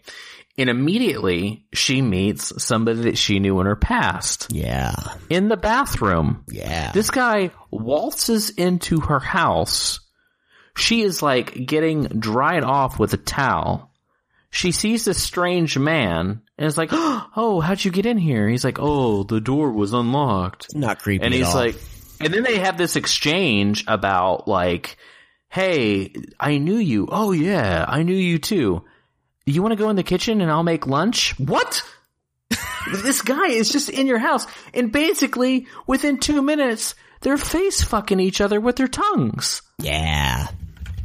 And I'm like, this woman moves too quick. This is the reason why Dead Ricky wants to kill her is because she is fooling around too much. And Oh, totally. He was he was nice enough to wear a condom. Did we mention how this is a Nightmare on Elm Street ripoff? Um, so this is totally a rip off Nightmare on Elm Street, by the way, Yeah, this of where video Nightmare on Elm Street. yeah, not not the whole plot of like him coming back for the the kids in their dreams, but he comes back in her dreams in order to haunt her and kill her. Um so dead Ricky after all this shit happens, so many dream sequences, dead Ricky just goes on a murdering rampage, killing doctors, killing people that mess with her, killing perverts, and he has all he's doing all this with his half burnt face with his beautiful hair and his like neon uh, outfit of his motorcycle uh, or dirt bike outfit.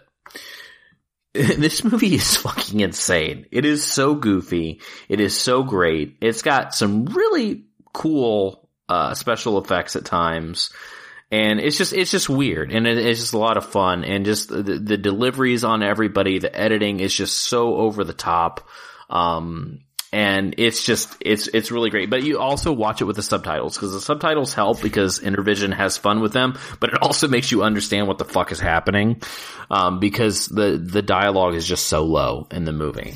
But oh yeah, honestly, I had to switch my speakers to like uh so everything like everything the ch- it's because it's mono so everything goes through every single speaker just so I can hear what's going on.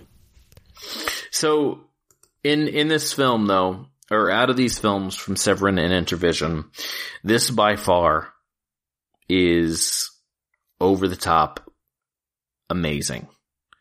By far probably my favorite.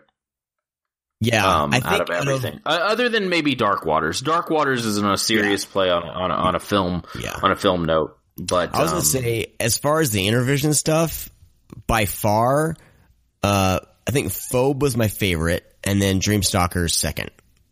I, I need to now. I need to see Death by Love now. So now, I mean, so that's like I give shot on video stuff a lot of shit, but yeah, you do. I, I do, but I feel like Intervision, the releases on there are are things that are worth watching just because of the bizarre you know, like, you know, remember like when we did Murder Lust and Project Nightmare, like those weren't, I didn't l- really like those very much, but they're so bizarre that I had to like, had fun watching them, you know? Yeah. So definitely, uh, yeah, it was a good time. And like I said, the falling out of window sequence in Dreamstalker is in the pantheon now of favorite falling from window scenes ever. It's fantastic. It's a, it's a, it's a great batch. I mean, if you have like 50 extra bucks, because that'd probably buy you everything here, which is insane. Well, not really 50, but like if you go to, what, what are they selling these? What Mike selling these at Grindhouse Video? let's see. Let, let's check this out. Let's, let's plug, well, this was our plug for Grindhouse Video now, so we don't have to do it later and you forget. so he's, he's got some cool stuff. So you can get, uh, pretty much you know, Cathy's Curse for seventeen ninety nine. Yeah, it's about good deal. right. You know, Dark Waters 20, 20 bucks. Um, you're supporting the small small timers here. So yeah, p- pick these up. He has uh, pretty much everything in stock. It looks like. Yeah, Dreamstalker Death by Um, Love is fourteen ninety nine. That, that's worth it. Mm, You get, look at there. get a There you go. You like the video stuff and bizarre flicks, you get a big bang for your buck. All right, we need to start wrapping up here, Brad. I did want to mention though, their uh, they j- they recently released a Return of Kung Fu uh, Trailers of Fury, another one of these Kung Fu trailers Blu-rays. These are a lot of fun, uh, throwing up parties, kind of having the background, um, you know, a couple hours of like, it's like 35 trailers of Kung Fu flicks. Um, these releases are, are a lot of, a lot of fun. So, uh, I had to give that a shout out as well. Mm. All right. Um, anyway, that's, that's going to do it for this, for this week's show, everybody. Um, want to give out a huge thank you to Severin Films for keeping us in the loop with, uh, their flicks. I really do appreciate the, uh, you know, everything that they do and, uh, just being a label that's, uh, continually putting out great work. So, um, check them out. It's, uh, oh, I moved away from it because uh, we went to grindhousevideo.com, I was going to plug, uh, plug. We'll have, we'll have everything in the show notes, but severin-films.com. Not to be confused with a, like a, just like a German manufacturing company or something. And, uh, uh, there's another Severin that does something else. So Severin-films. Yeah, they're not the proprietary floor care products company, nor are they the German electricity company or electric home appliance company. They are the film company, Severin Films. Bad joke. Sorry. God damn it. I'm failing. Jesus Christ. We want to, of course, thank our sponsors, grindhousevideo.com. Can we just pre-record an ending? No, no, it's, this is fun. Uh, Coffee Shop of Horrors. Use our code SCREAMCAST and get 10% off. Want to thank Wolfmen of Mars for letting us use their tunes and Kevin Spencer for giving us the uh, visual presence online with our logo. And of course, uh, Vinegar Syndrome. We will be doing a Vinegar Syndrome episode very soon, so keep your eye out for that. I Want to thank all of our patrons if you want to become a patron, go to patreon.com slash scream underscore cast. We will be doing another late night very soon. So our $5 patrons, uh, hopefully are getting a bang for their buck. I want to thank all of you guys for listening. We will talk to you next time. Bye. Oh, don't tell me you're leaving. The party's just begun.